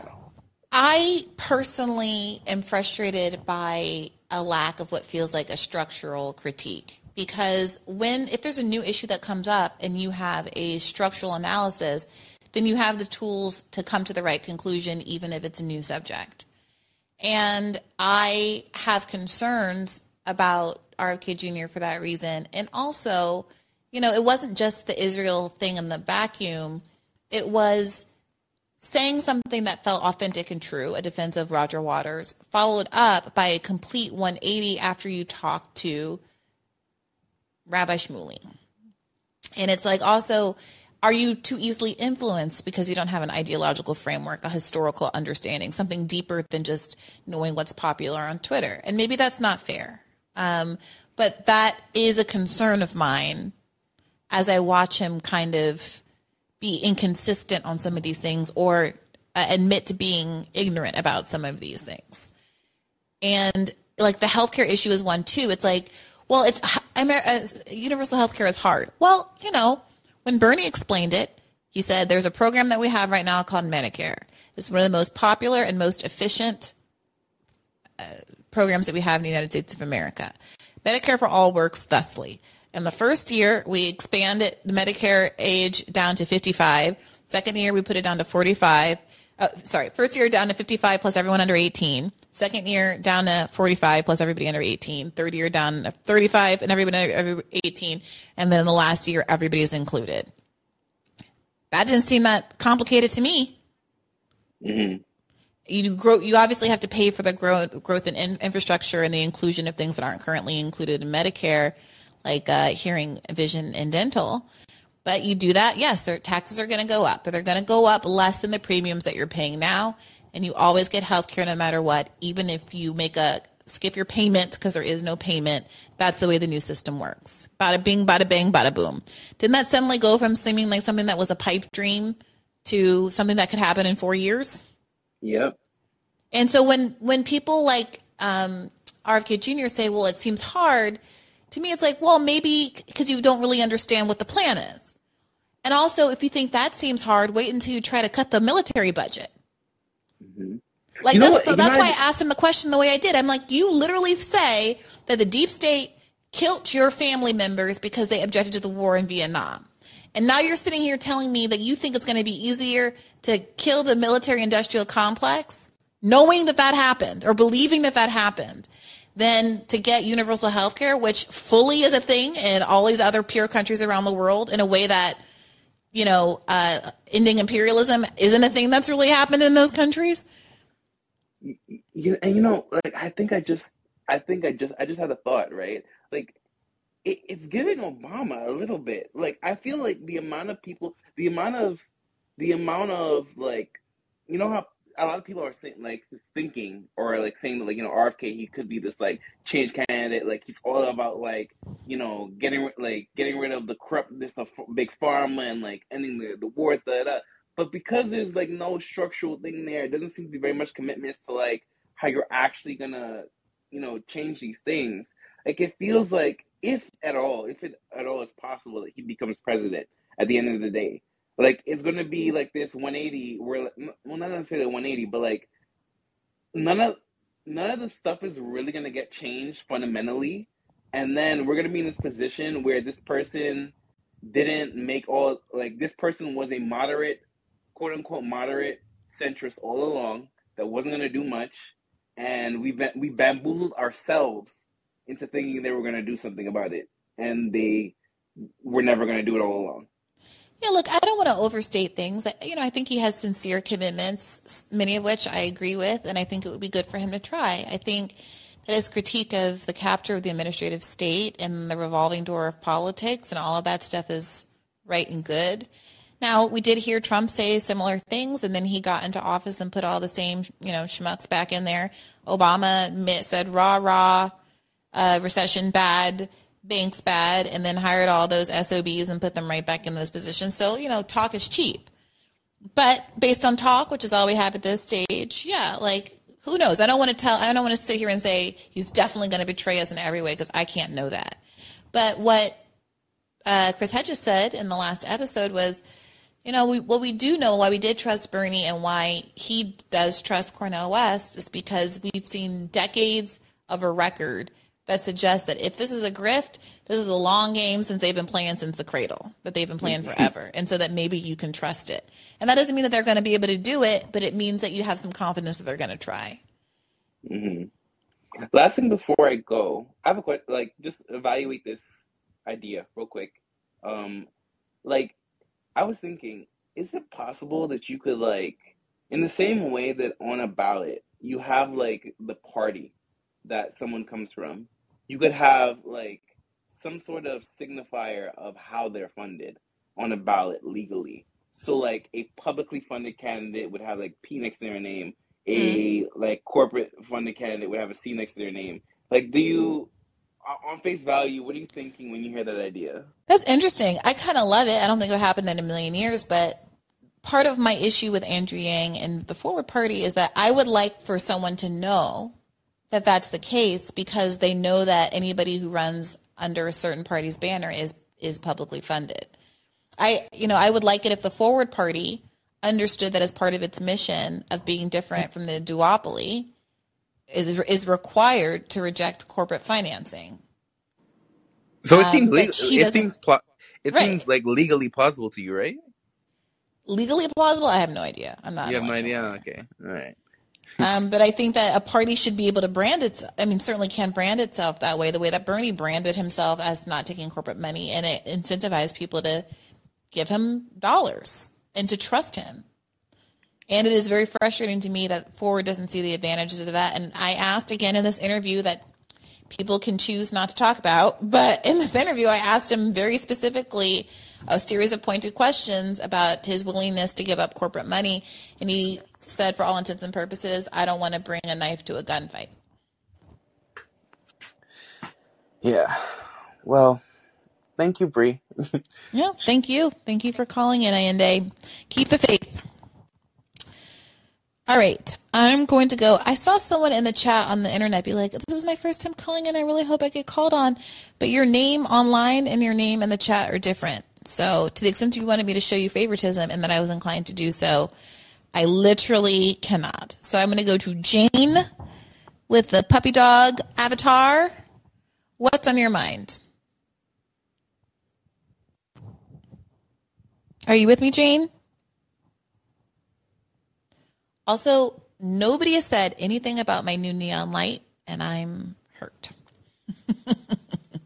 uh, while Jane's figuring out her unmute button, I'm going to read some comments off the screen. Beffer Luger, would a trans volunteer for Dr. West doing the kind of comms you suggested be a game changer? How? Um, I don't, you know, I don't know that it's up to anybody, cis or trans, to come up with a message. I think it's, you know, it's on the trans community to decide, you know, what what is going to be kind of the line item. What's what's the advocacy? How are you going to handle this sports issue?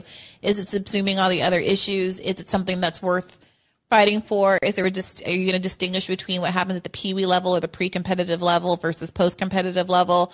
Is the resolution to have yes bifurcated sports, but not on the basis of sex per se? Say every you know cis women because we're so weak have one category and everybody else can be in the other category. Like I don't know, but I can't be. I'm not in the position to make recommendations to anybody. All I'll say is that it, you know, it's not doesn't seem to be going anywhere, and it's sucking up a lot of oxygen from issues that I think are really um, important uh, in terms of trans advocacy.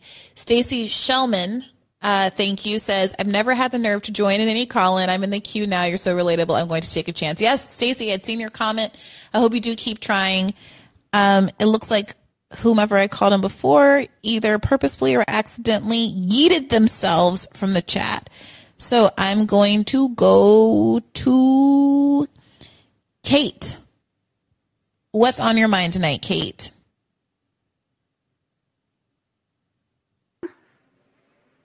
Am I there? You are here, loud and clear. Oh, good. It's nice to talk to you again. It's been a while, but Indeed, indeed. What's on your mind tonight?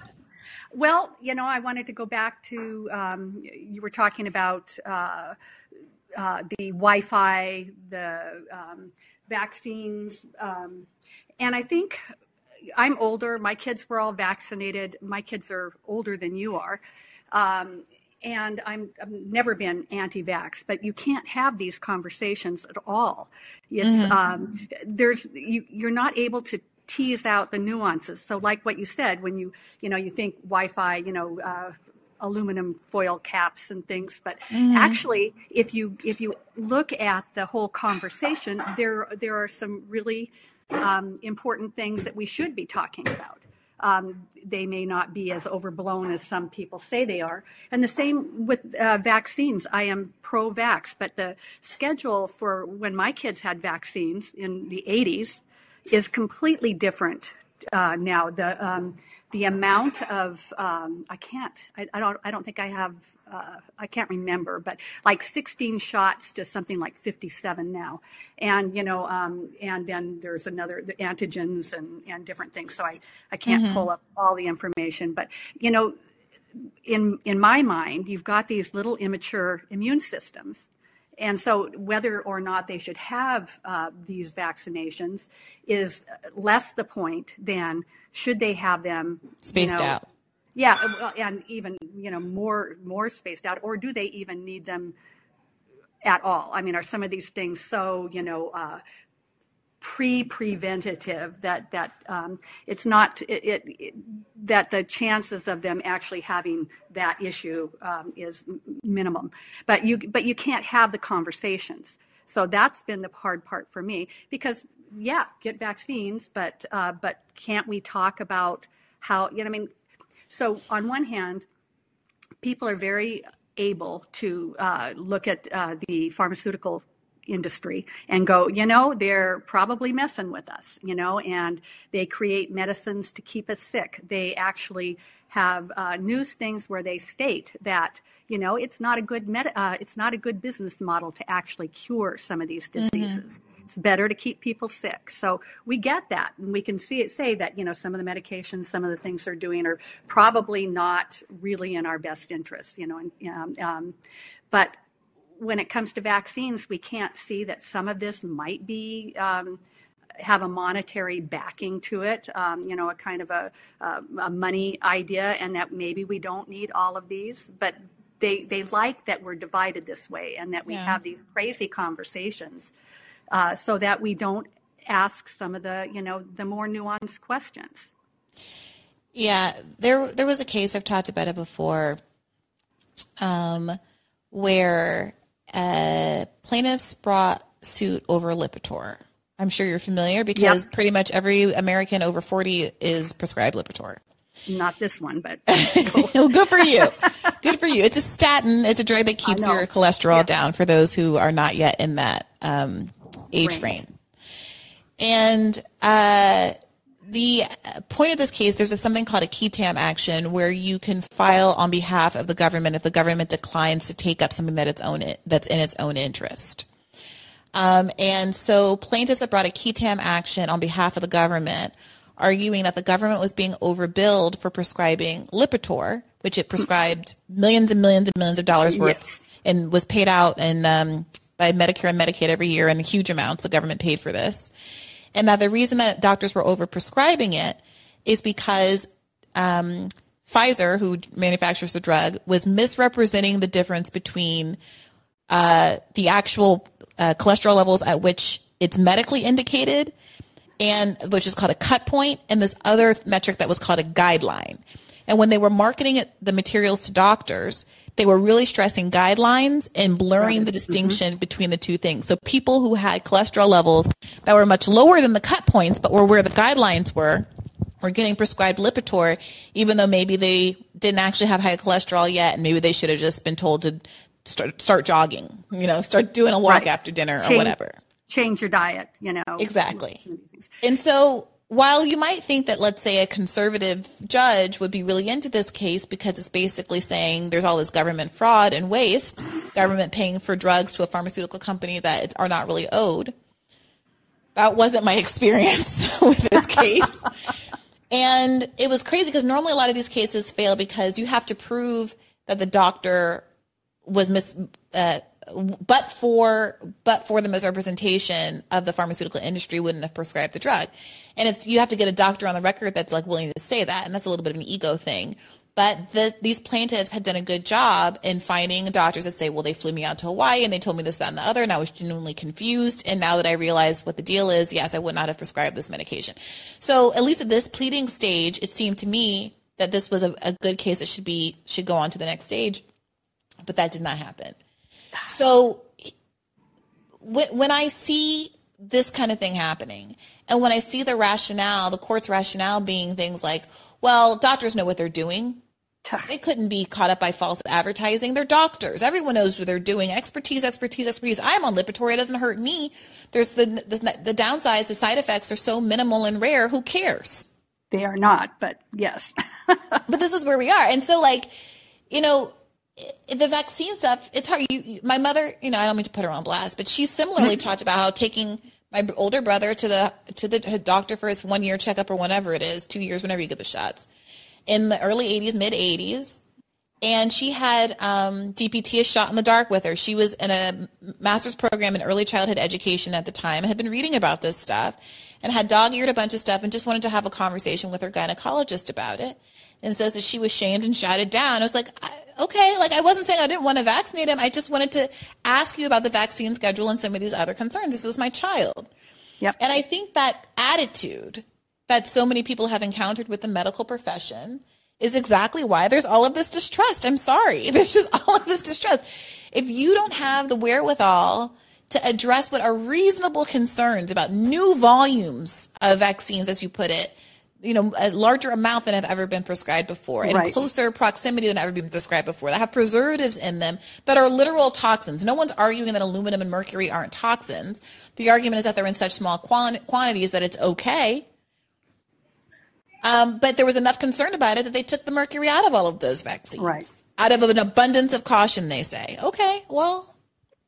and if you have if you have if you have enough vaccines with just that small amount, you know, right. in a, in a, in a, an infant's immune system, well, you're compromising it. I, I grew up in the 50s. My dad was a doctor. Mm-hmm. They, you know, they are, they do not get nutritional um, education.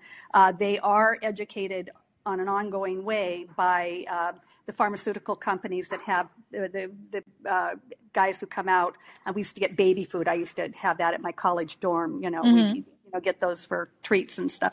But, um, they they don't have all that kind of knowledge. But back in the 50s, when penicillin came out, you know, any of us, there were four of us, we get a sniffle, and we were lined up on the couch and we all got a penicillin shot. Mm-hmm. Well, you know, uh, three of my my other three siblings are you know hardy, but for me, I was kind of like the canary in the mine, and developed you know a lot of chronic issues. Um, mm. From overuse of, of um, antibiotics, mm. Uh, mm. you know they, they know that now, but but back then, and and it's just this. Um, I think it's money driven but and they they encourage this this idea that we can't have these conversations like you said your mom when she's in there and you, you the doctors absolutely won't have those conversations they roll their eyes um, all my friends i think are on one statin or another.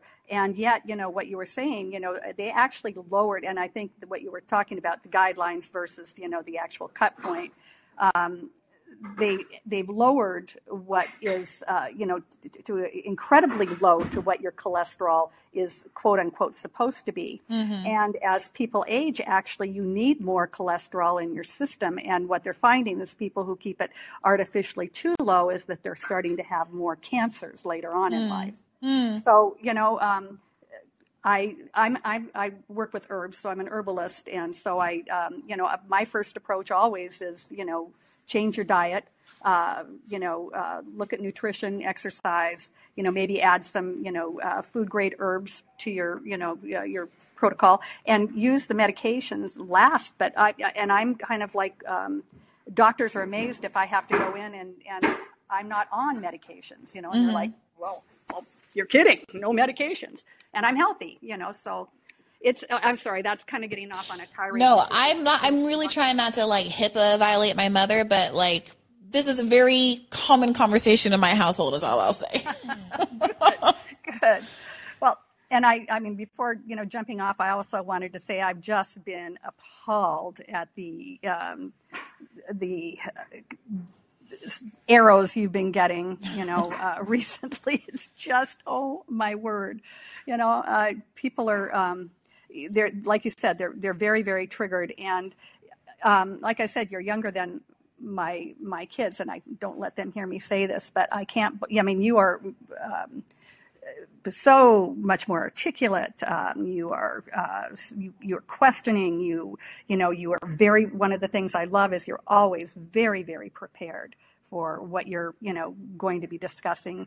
And you know I I I was frankly you know really amazed getting seeing all you know the kind of uh, people on the, this divide on the left and people who you know you know would villainize you.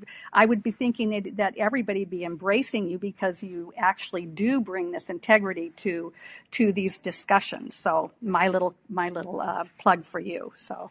That's very kind of you to say and i really do appreciate that. Thank you so much. Yeah, well, I'll jump off. I just uh, there. I, I haven't had time to watch the Chris Hedges um, thing yet, and I'm I can't wait because I love him.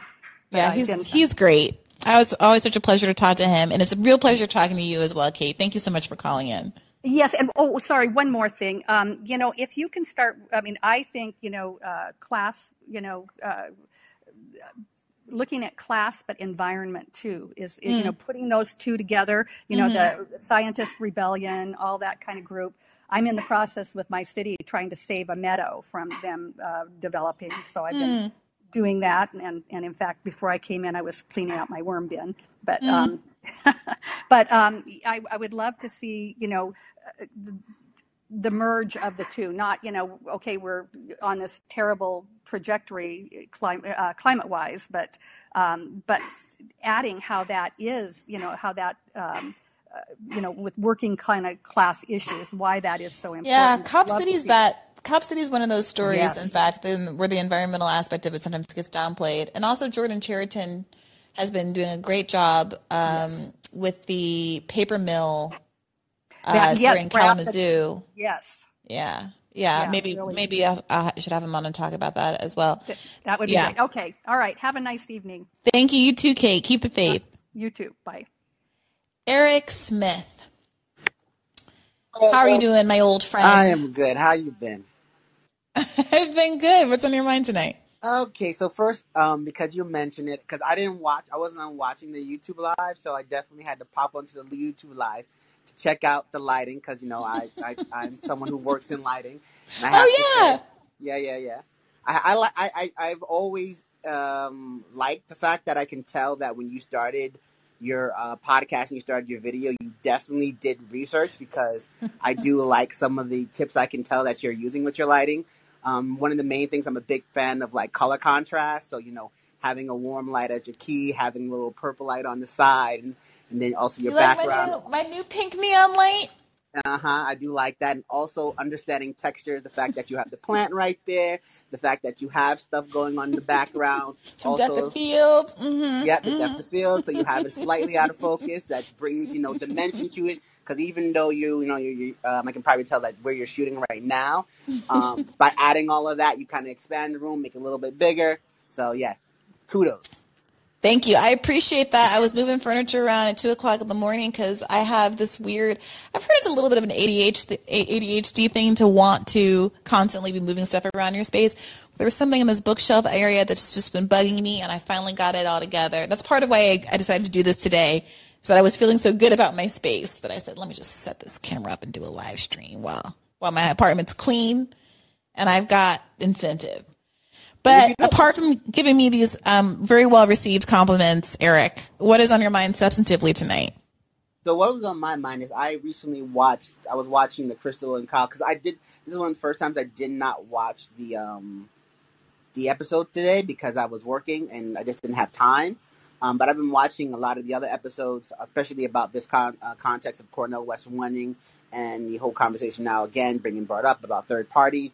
I was recently watching the Krystal and Kyle show, and um, they were bringing up a debate about um, third parties versus you know how they wished Cornel West would run in the Democratic Party, and some of their um, arguments against you know running in the third party, which some I agreed with, or I think maybe not agreed with, but thought that they had a valid point. That you know obviously, um, if you're someone who believes in third parties and, and third parties running.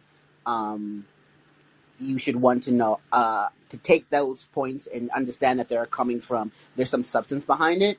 But and mainly ways that they were uh, always coming back to is this idea of um, the lesser harm. I mean he was bringing up the idea of you know lesser harm and they were also bringing up the idea that you know with biden and hiring the the um, what's, what's it called? The NL, nrlb Mm-hmm. And the benefits that you know B- Biden being there and who he put in charge of the NLRB Mhm. and that being an aspect of why you know um, It's important to win. it's important to win and all that um, Yeah.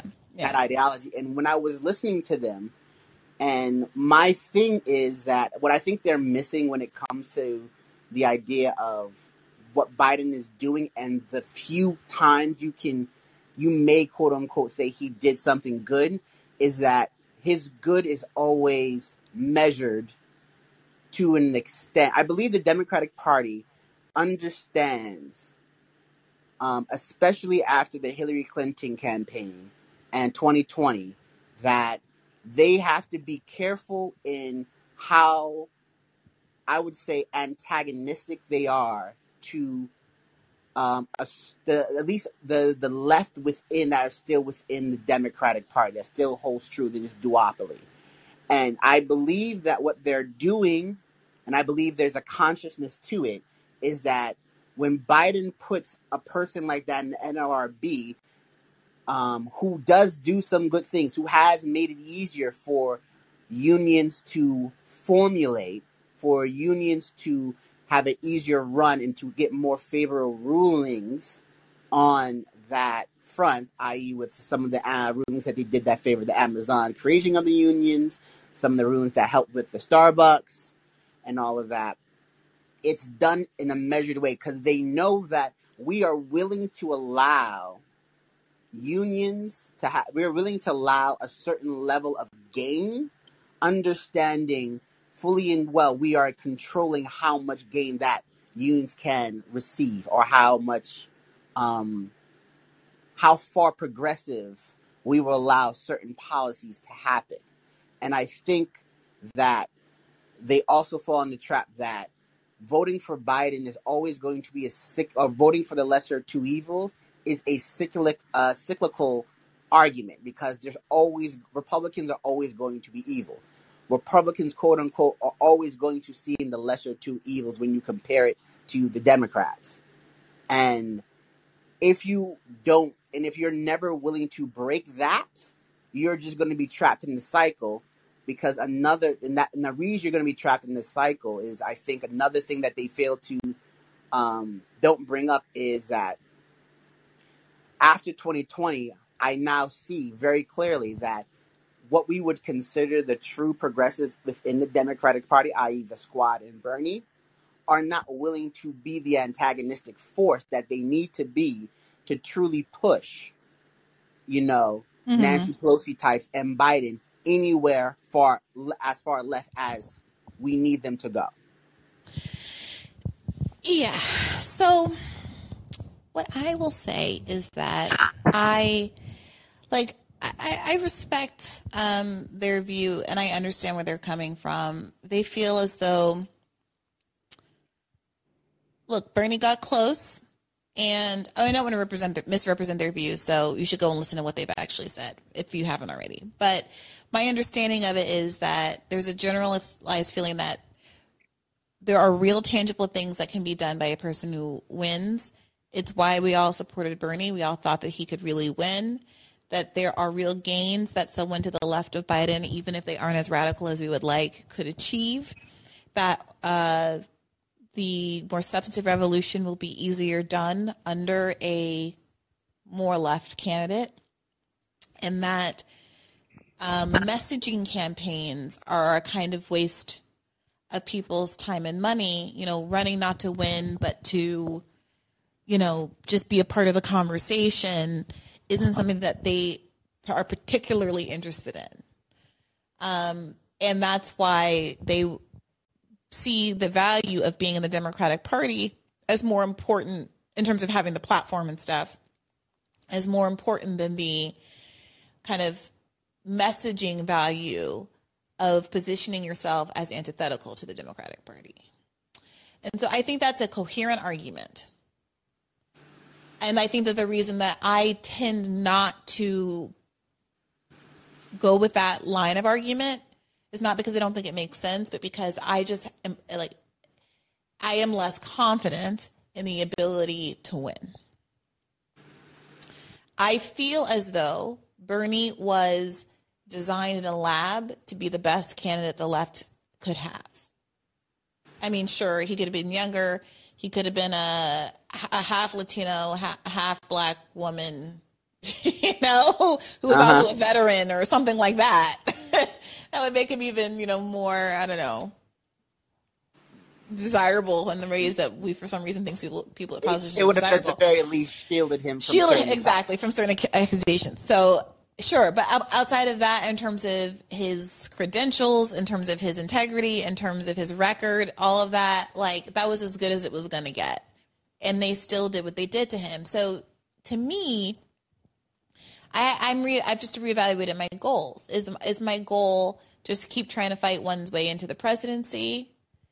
Do I think that's even possible? Do I think once you're there, you're able to do much?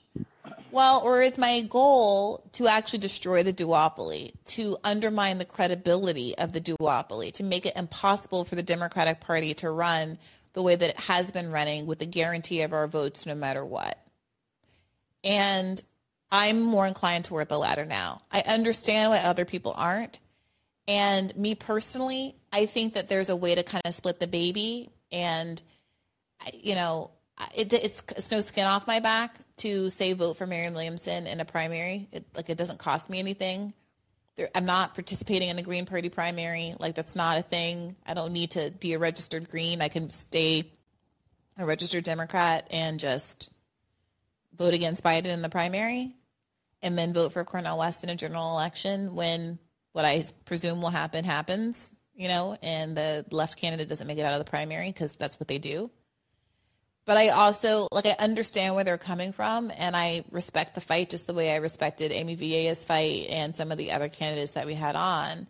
But I do think that I feel more inspired by the mission of destroying the, the Democratic Party's ability to operate the way it's been operating. And and I also think one of the things that I uh, disagreed with them on is they were talking about how like if Cornel becomes the Green candidate, and Mm-hmm. if the Green Party has ballot access Mm-hmm. all fifty states, Mm-hmm. then it is simple as just vote for Cornel West. Yeah. He has ballot access in all fifty states, and you Go West. huh? What I say? I said go west. Yeah, go West. It's, it's it's it's if he if the Green Party has ballot access in all fifty states, then it is simple as saying, "Oh, vote for Cornel West."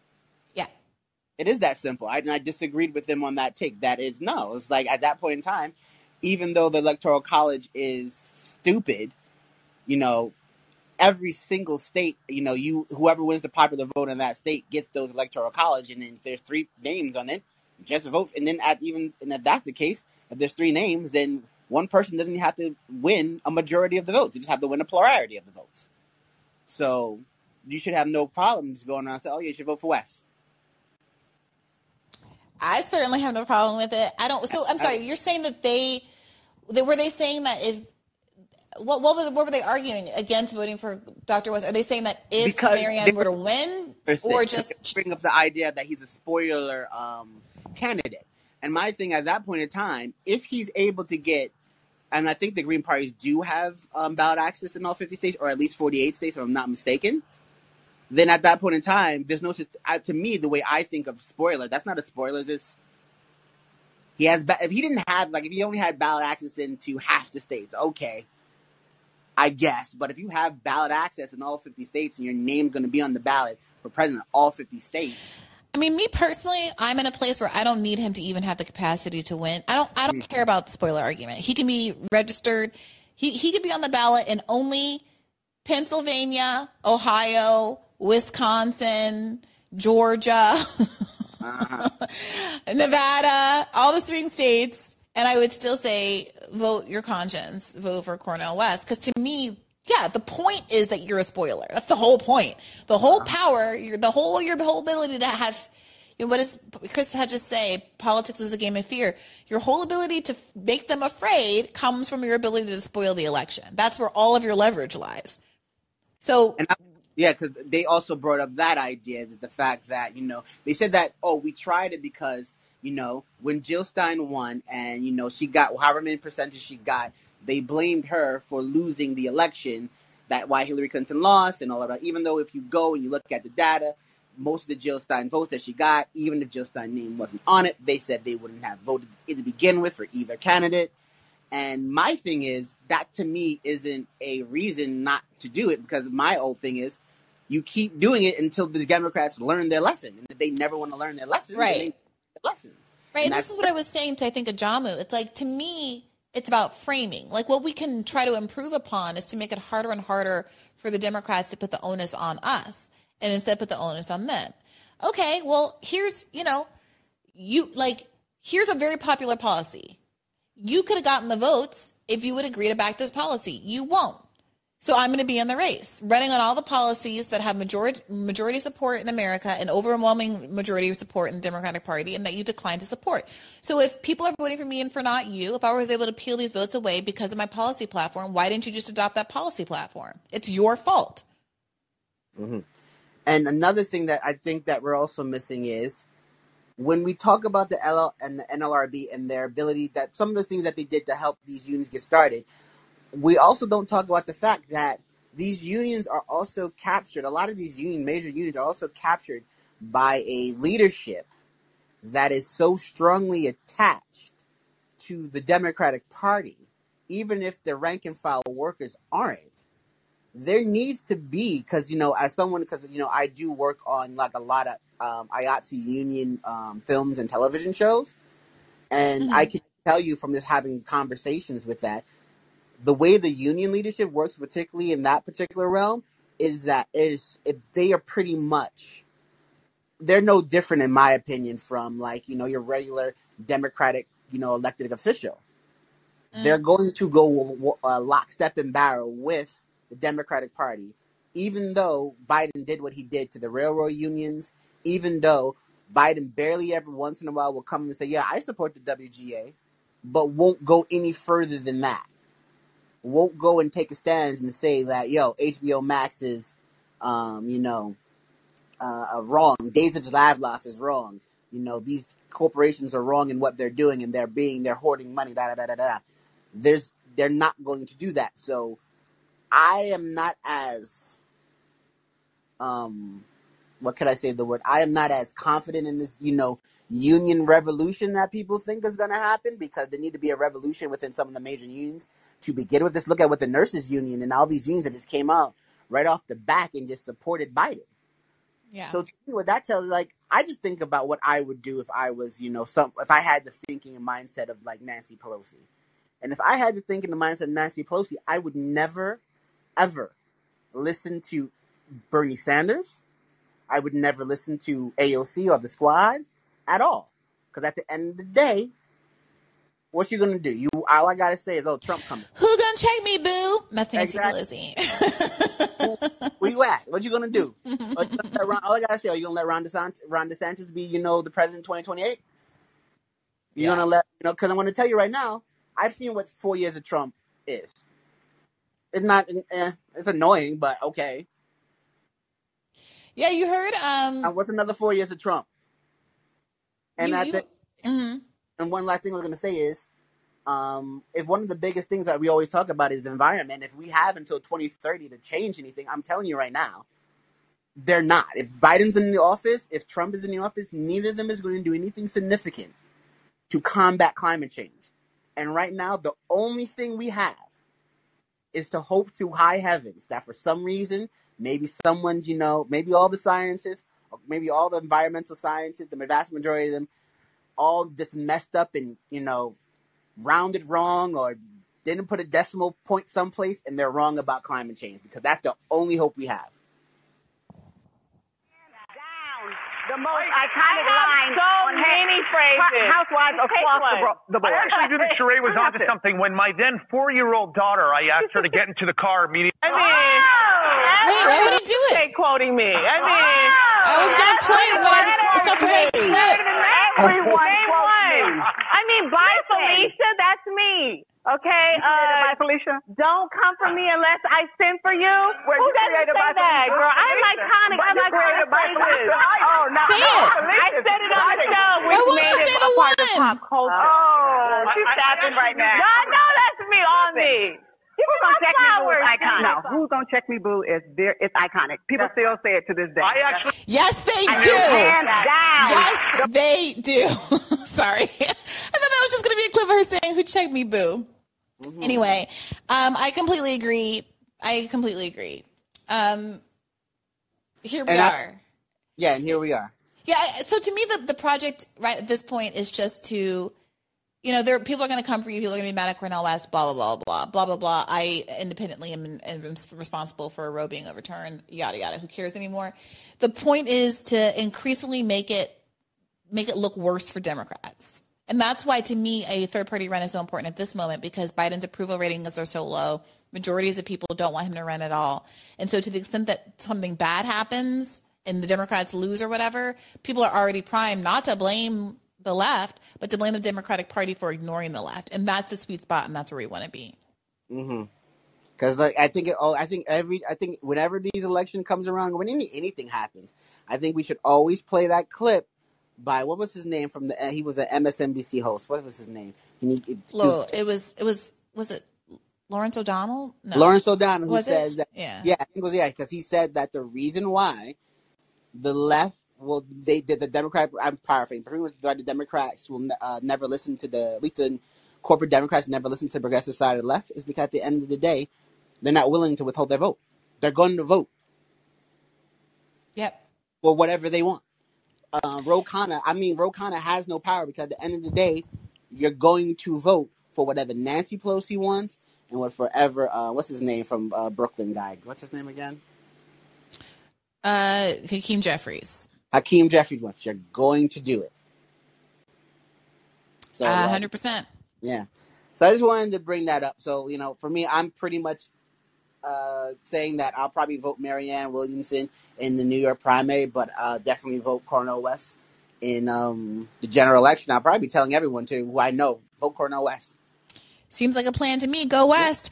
If his campaign slogan ends up being "Go West," uh, "Go West," I don't need any actual, you know, credit. I would just like for the history books to acknowledge my contribution to the campaign. mm-hmm. All right. Thank you so much for calling in, Eric.